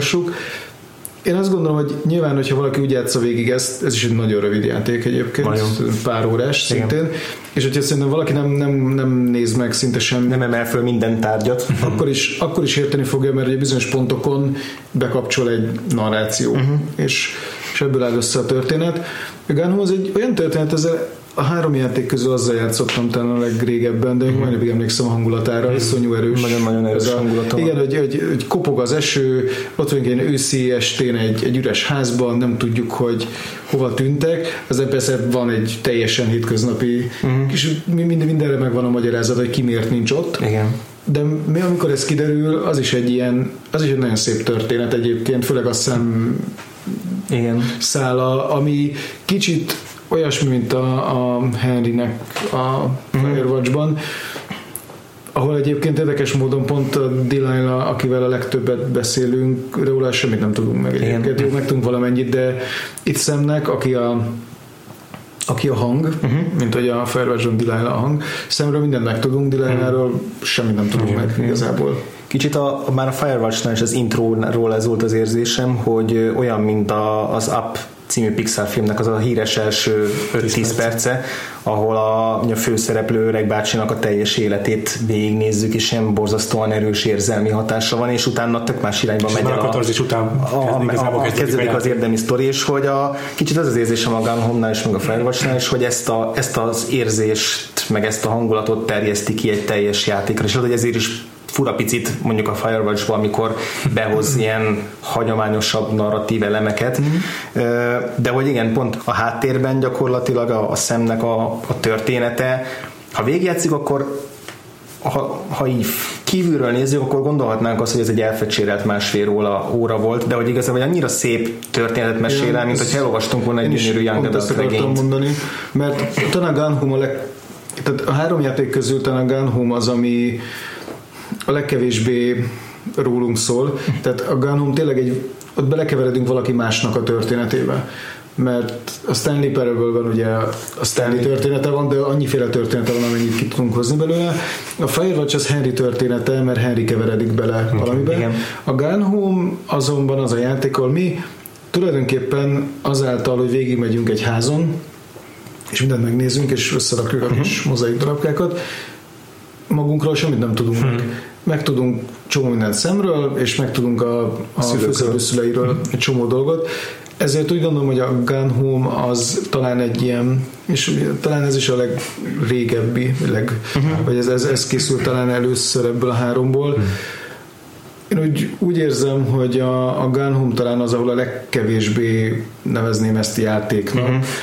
Tényleg olyan, mint, be, mint ha beléptünk volna egy történetbe, amit így összerakunk. Ami egyébként pont ezért nem működne például a filmen. A fejlődés ilyen szempontból működhet uh-huh. filmen, mert a Gun Home-ban mi lenne a film? Tehát, hogy megy valaki körbe, és így felolvasnak leveleket.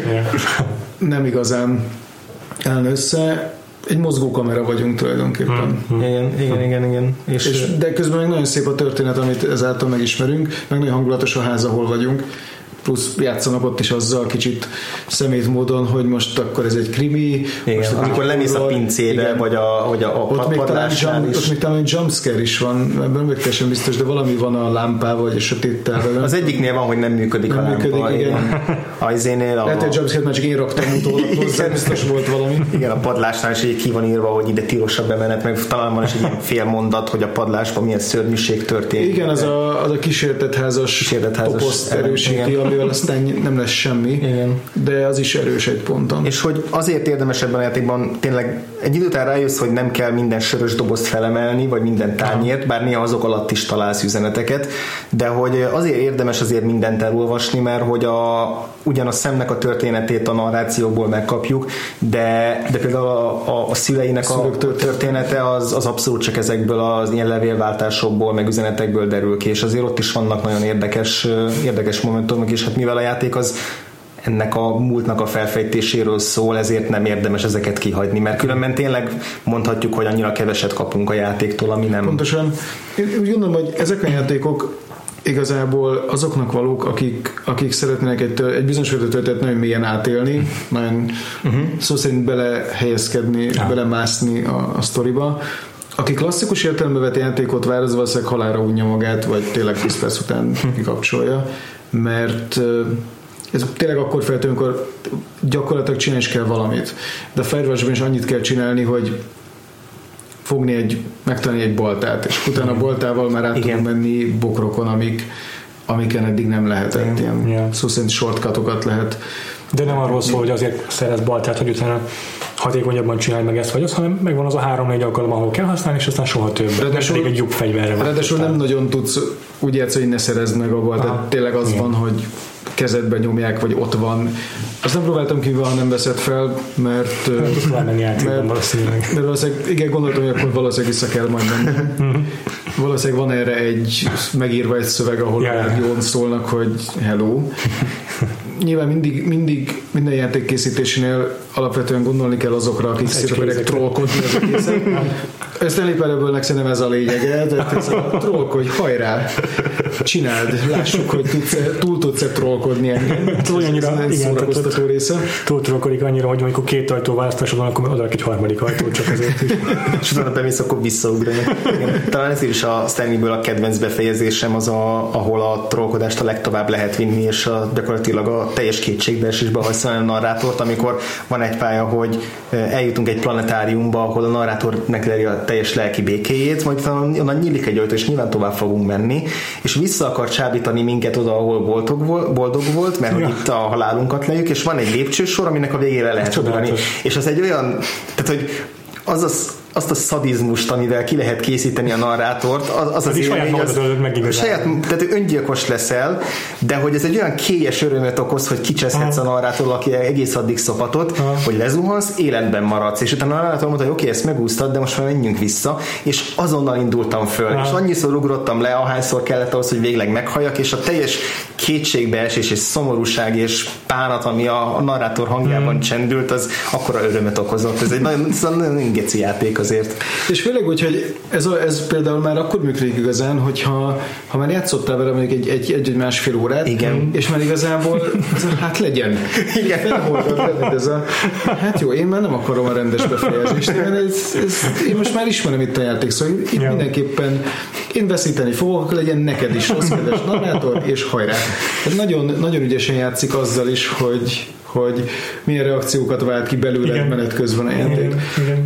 Elképzelni sem tudom, hogy mennyi munka volt ebben. Aha. Azt is csak tippelni merem, hogy vajon hányszor tesztelték ezt, és hányszor nagyon, nagyon könnyen el tudom képzelni, hogy, hogy nem is tudom, állt ott mellettük a játékkészítés, nézte, hogy hát most ezt akarja csinálni, és akkor jó, Fölírjuk. erre, erre fölírjuk, erre, erre, erre, akkor már lesz valami reakció. Nagyon könnyen el tudom képzelni, hogy ez így történt. Aztán lehet, hogy ennél sokkal prózai, és az is lehet, hogy, hogy ennek az úriembernek meg volt a fejében a legtöbb már kiindulás. És onnan fűzte vissza. Igen, igen. tényleg kérdés, hogy belülről kifelé, vagy Igen. kívülről befelé alatt. Igen. Úgyhogy és igazából még van rengeteg olyan játék, ami ugyanebből a műfajba besorolható, amiről most nem ejtettünk szót, de, de szerintem ez is úgy elég volt körülbelül ahhoz, Szerintem hogy... ez a, három, ez a három játék egészen jól lefed három különböző aspektust.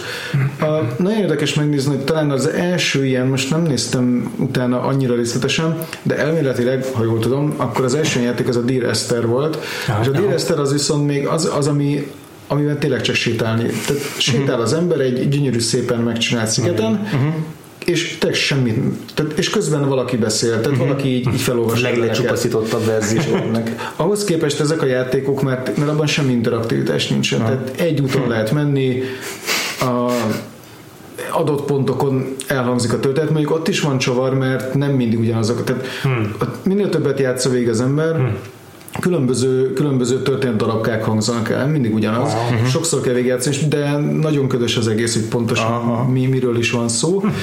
Ahhoz képest már a Gun Home is, a Firewatch és Stanley Parable is már sokkal inkább interaktívabbá tette. Most hagyományos játékok kedvelnek, valószínűleg ez kevés. Uh-huh. Én, én úgy gondolom, hogy, hogy ez a három játék lefedi azt a nem is tudom, azt a zónát, amiben én, mint játékos és mint történet olvasó, ja. filmnéző mhm. ember, uh-huh. így pont jól érzem magamat. Uh-huh. Ja mert nem annyira interaktív, hogy felborítsuk teljesen. Minél interaktívabb egy játék, minél több mindent lehet benne csinálni, annál nehezebb felkészülni játékkészítőjeként igen. arra, hogy mi minden történhet. Ja, igen és én úgy gondolom, hogy ezek így megtalálták. Főleg úgy, hogy én, mint ugye jól nevelt játékos, én például a Firewatch-ban nem, nem, nem ragadtam sziklákon, mert, nem eszembe, bár párszor éreztem, hogy itt, itt lehetne kísérletezni. Gondoltak-e arra, hogy? De, de valószínűleg nem tudtam volna megcsinálni ezeket.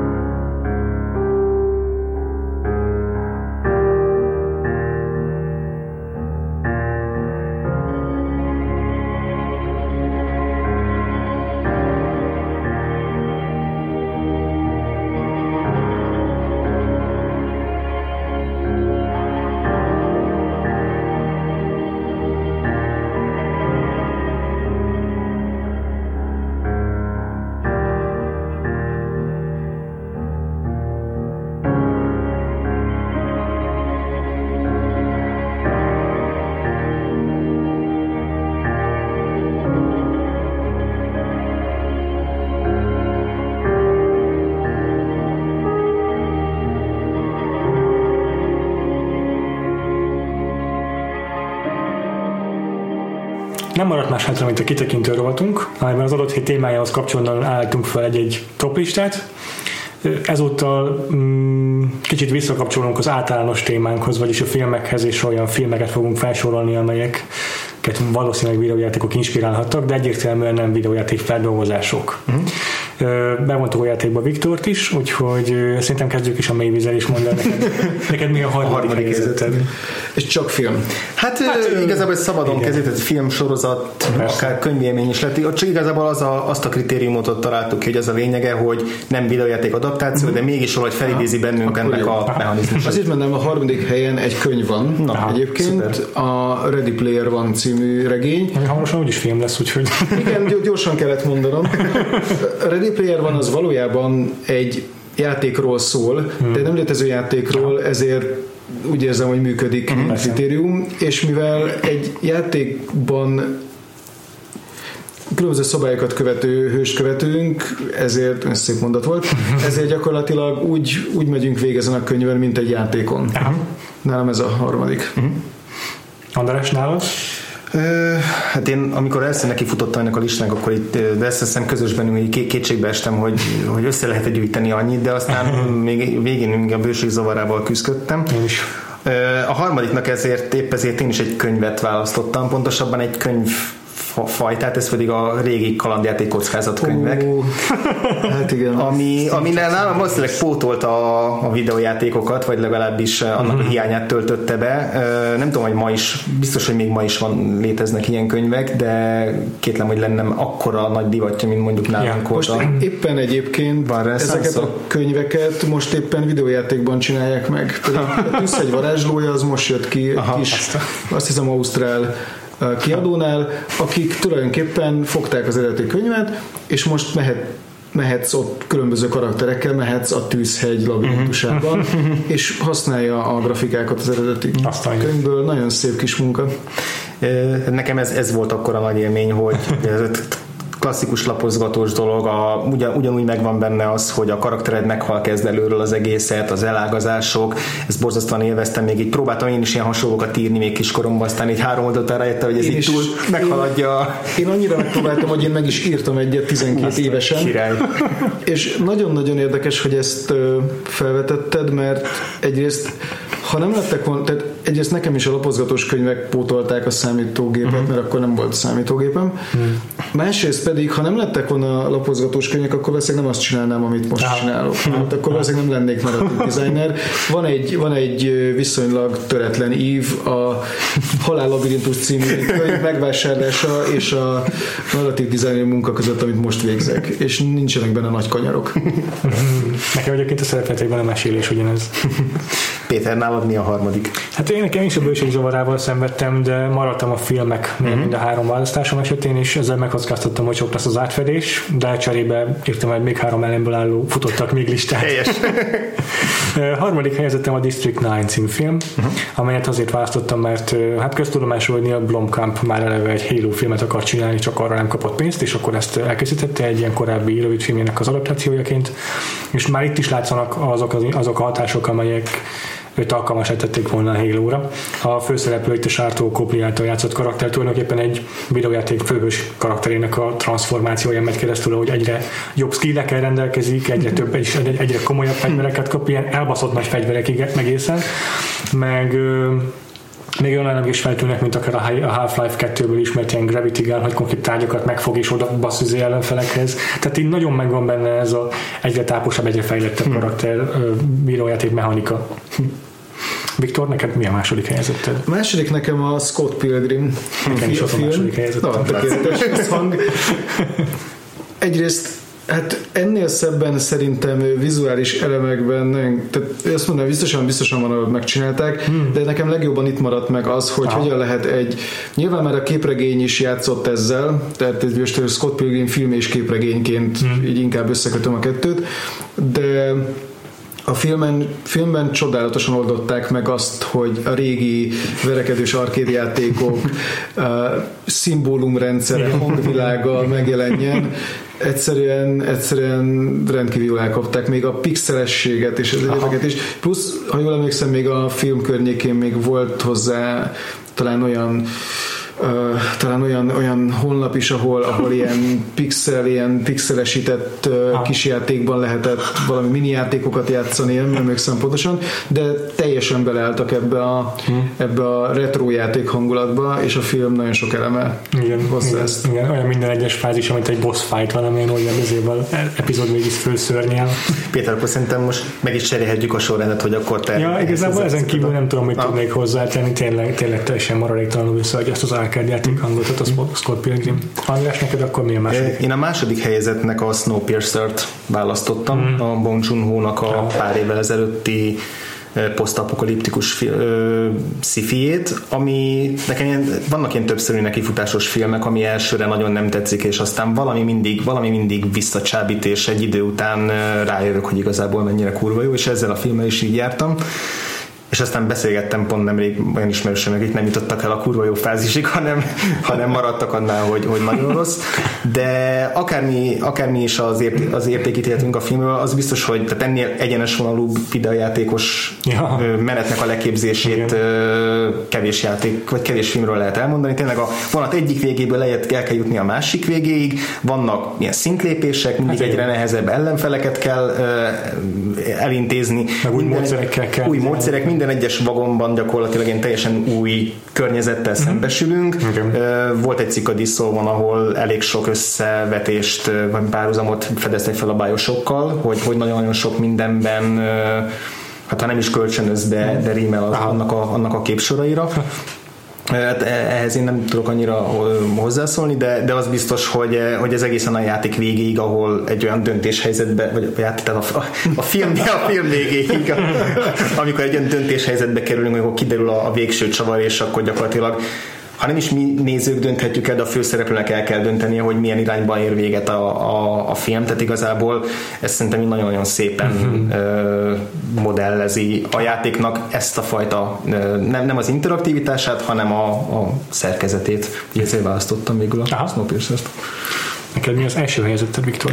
Az első helyezettem az egy friss élmény, ez az HBO-s Westworld Aha. egyébként. Nekem rajta volna futottak még listám. Mert a, a, persze nem tudjuk, hogy hova fog kifutni, de, de alapvetően maga a, a park felépítése, és aztán maga az egész hmm. történet, amit most látunk, az, az egy sandbox játékra hmm. hajaz, sőt olyannyira, hogy még, még vannak jelenetek, ahol erre a a turisták, Aha. a tapasztalt turista az oda is szól a, a zöldfülű turistának, hogy ne, ne, ne, a kincses térképes, a kincses térképes mellékszereplő, ne vállald el ezt igen, a... ez egy küldetés.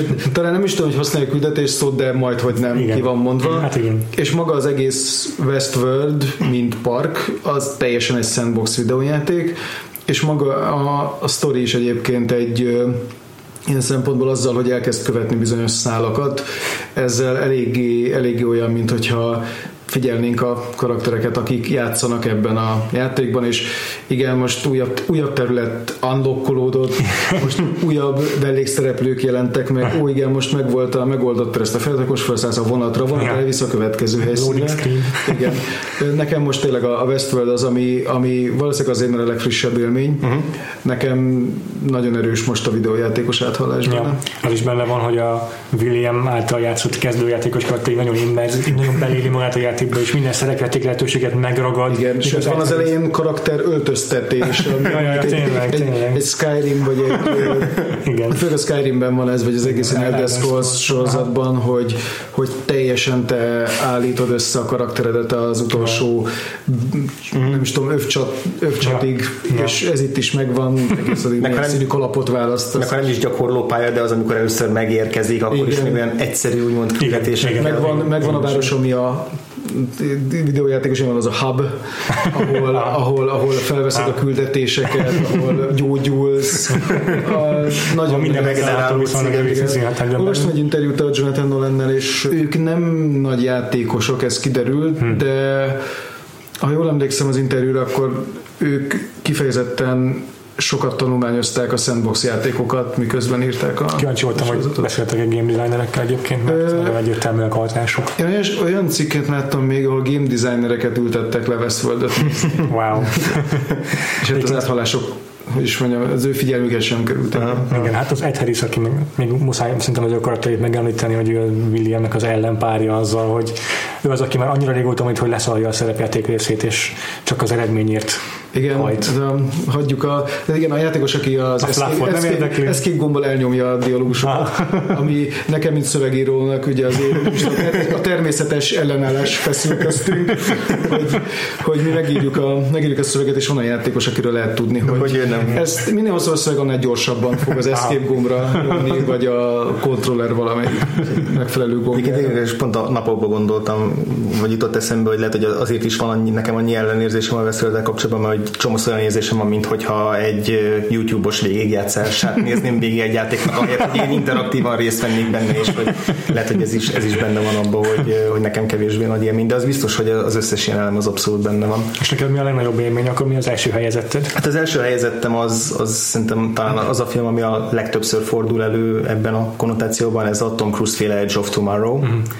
Uh, ami azt hiszem azóta már kapott egy új címet is, de azt inkább hagyjuk, azt nem, nem, nem jegyeztem meg de ugye ez a holnap határán, ami szintén pár évvel ezelőtti sci ami gyakorlatilag arra épül, hogy van, ez a, van a Tom Cruise-nak a figurája egy jövőbeli ö, idegenekkel folytatott óriási háborúban, aki, aki megfertőződik egy olyan az idegeneknek valamilyen váladékával, vagy egy olyan anyaggal, aminek köszönhetően a halála pillanatában mindig visszaugrik bizonyos idővel korábbra és ettől kezdve a film nagyon-nagyon sokáig követi azt a menetet, hogy Tom Cruise, aki egy gyáva katonát játszik, aki próbál menekülni a felelősség elől, ő mégis belekeveredik a csata sűrűjébe, és van egy másik karakter, az Emily Bluntnak a, a ilyen szuper Amazon karaktere, a Full Metal Beach, aki pedig, aki pedig megtanítja őt, hogy hogyan kell valóban harcolni az idegenek ellen. És a, a játékmechanizmusát azt ez a film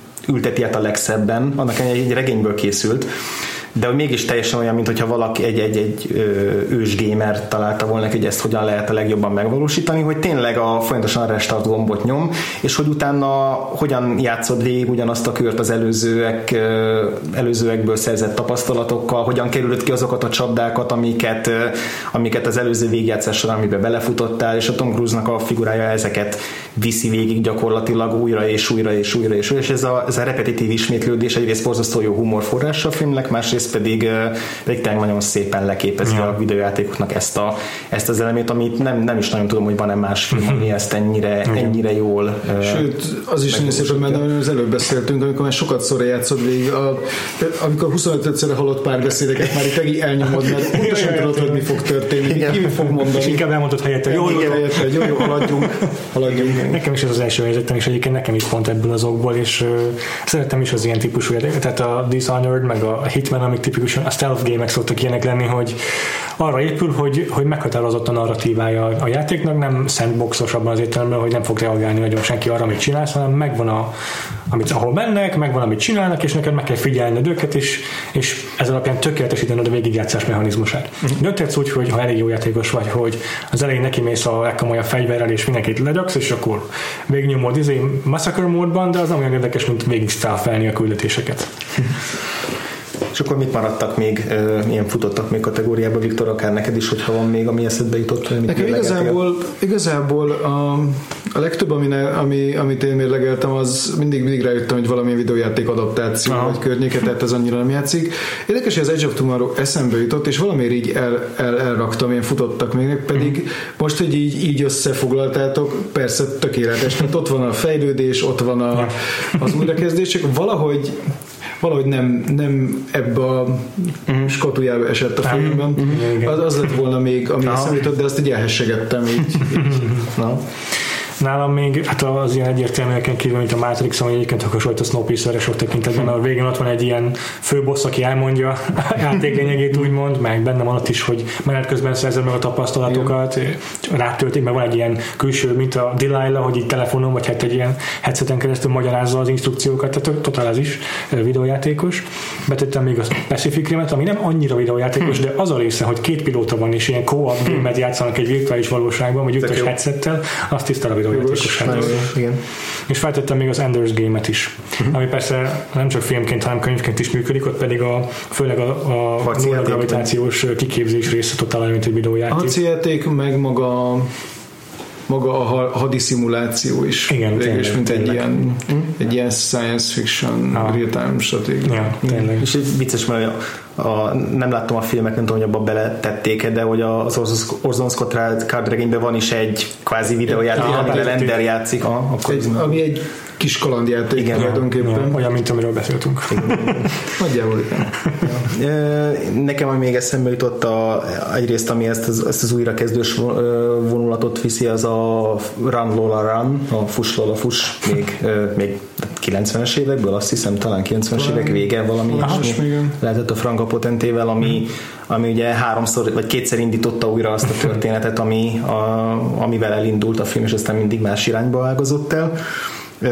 Aztán, ami még az utóbbi időben a Scott Pilgrim nekem is eszembe jutott, és még két film volt, az egyik a Cloverfield, az első Cloverfield, ami uh-huh first person Ami igen, tehát, talán egy képi, ha nem is mechanizmusában, de egy képi világában ha, emlékeztet arra, hogy egy, egy olyan játékra, ami, amiben, tehát hogy el tudom képzelni ugyanezt játéként, hogy belecsöppenünk egy ilyen kataklizmába, és aztán ott is mhm. gyakorlatilag megvannak azok a teljesítendő küldetések. Mm-hmm. De Ez a kicsi szörnyeg néha aztán ugrálni kell, ilyen platformer jelleggel. igen, igen, meg lemész az alagútba, meg, és, és aztán sokkal inkább, ami még, ami még majdnem felkerült a listámon, az pedig a Gravity, a, az Alfonso Cuarón féle, aminél főleg utólag kristályosodott ki bennem, hogy gyakorlatilag mennyire egyértelmű ilyen részküldetésekből Ja, épül aha. fel, hogy az elején van, egy, van amikor, Hát amikor még a Clooney-val csak, csak építgetik, akkor azért megismerd a környezetet. Utána jön az első Tutorialpálya. Utána jön az első katasztrófa, ami még belső nézetes is, ahol meg kell tanulnod irányítani a szkafandert, meg azt, hogy eligazodj az űrbe. Utána el kell jutnod az egyik űrállomáshoz, ott meg kitapasztalod, hogy hogyan indítod. Tehát minden egyes momentum Igen, és abszolút közben nőnek a tétek, igen, hogy a levegő, igen, jön a meteor. Tiszta, mint az Alien Isolation, csak Alien nélkül. Igen, Gravity az egy nagyon jó példa, eszembe. Nekem olyanok ugrottak be, de azok valójában már teljesen csak esetlegesen kapcsolódnak, de arra emlékszem, hogy amikor például a, a Hobbit filmeket néztem, uh-huh. akkor azokban, tehát mindegy, tehát most a harmadikban nem tudom, hogy volt de, de a második, az első részben a leomló hídon ugrálás, Igen. a másodikban a, a folyón, a hordókon, az, az bármikor lehetett volna egy arcade játék. Igen, vagy a Goblin, Goblin bánya, ahol ilyen szintek is voltak, Igen. kétdimenziós. És, és ott tényleg helyenként már csak azt vártam, hogy az ilyen csiringelő hang néha így, így elhangozzék, amikor, amikor valaki, nem tudom, így eh, felugrik egy, egy, egy valamilyen power upért, és onnantól már volt ugrani. De ez már nyilván csak ilyen, ilyen, ilyen áthallásokkal kapcsolódik a témához. Na nekem, nekem volt ez az, ami mint neked az Edge of Tomorrow, hogy így tudatosult bennem, de valahogyan nem kapcsoltam is annyira össze. Jó, hát ennyi, ez volt most a, a videójátékos adásunk. Nem tudjuk, hogy lesz-e majd még, lehet, hogy, lehet, hogy még, még valamikor azért, azért betűzünk már, mert azért rengeteg másfajta játékról is tudunk beszélni. Azért ez tőletek is függ, hogyha olyan kommenteket hagytok nekünk a vakfoltpodcast.hu vagy a Facebook oldalunkon, a facebook.com per vakfoltpodcasten. Így van, az iTunes-on is töltetitek az adásainkat, értékelhettek minket, és hát ezúton is nagyon szeretnénk megköszönni Viktornak, hogy részt vettél a, a, az adás felvételében. Köszönöm szépen a meghívást. Nagyon És köszönöm. hol találnak meg akár téged a, a hallgatók, akár a munkáiddal, hol találkozhatnak? A, vagyok Twitteren, uh-huh. a nagyon könnyen levetőzhető Brain Noise, Brain Noise uh-huh. felhasználó névvel, illetve a, onnan egy linken elérhető a személyesebb oldalam, ahol van bibliográfia, mi egymás, uh-huh. hogyha valakit esetleg így érdekel, hogy miket csináltam még, Ö, ezt, ezt tudnám így hirtelen. És nyugodtan promotát kell egyébként a szart azokban a játékokból, amiken dolgozol, vagy amiken... Hát, hogyha valaki a játék, ebben nem is akartam így belemenni hirtelen, mert úgy éreztem, hogy ez kicsit talán így talán visszaélés a, a vendégstátuszommal, de ha már ilyen, de ha már ilyen lehetőséget kaptam, akkor, akkor mindenképpen ajánlanám magunkat, a Neocore Games-et. Uh, Jelenleg egy Warhammer 40 ezres témájú akció RPG-n dolgozunk, de hogyha valaki arra kíváncsi, hogy mit csináltunk az elmúlt évben, akkor nekik a The Incredible Adventures of Van Helsing Ja. szintén akció RPG trilógiát ajánlom. A Facebookon érdemes kezdeni, mert Van Helsing rákereső megtalálható játék, illetve a neocoregames.com oldalon pedig aztán minden megtalálható a játékainkról és a különböző Facebookos, Twitteres, egyebes elérhetőségeink is ott vannak, egyébként pedig Steam-en lehet minket beszerezni, illetve most már vagyunk a Xbox-on is, és leszünk, leszünk ö, PS4-en is, ha minden igaz. És hát így a, most erről éppen nem tudom, hogy milyen fázisban vagyunk, de, Na. de egy Xbox-on PS4 PC. Szuper. Szuper. Péter, téged a Twitteren hol találhatnak meg a... Az én eh, elérhetőségem a Freevo, vagyis FRELVO Twitteren. Engem pedig Gains, aláhúzás, G-A-I-N-E-S és egy aláhúzás van a végén. A főcímzenénket szokás szerint megint az Artúr zenekarnak köszönhetjük. Köszönjük. És a jövő heti adásban az idei utolsó blokkunkat indítjuk el, ez egy távol-keleti harcművészeti filmes blokk lesz. Aminek különleges apropója van egyébként. Igen, teljesen, teljesen ö, szőrmentén érkező apropó, hogy a végén el fogunk jutni majd szokás szerint a Star Warsig. De először is jövő héten a Once Upon a Time in China című filmet fogjuk megnézni, azzal fogunk kezdeni, Így van. és aztán majd jön a többi utána. Addig is sziasztok! Sziasztok! Sziasztok!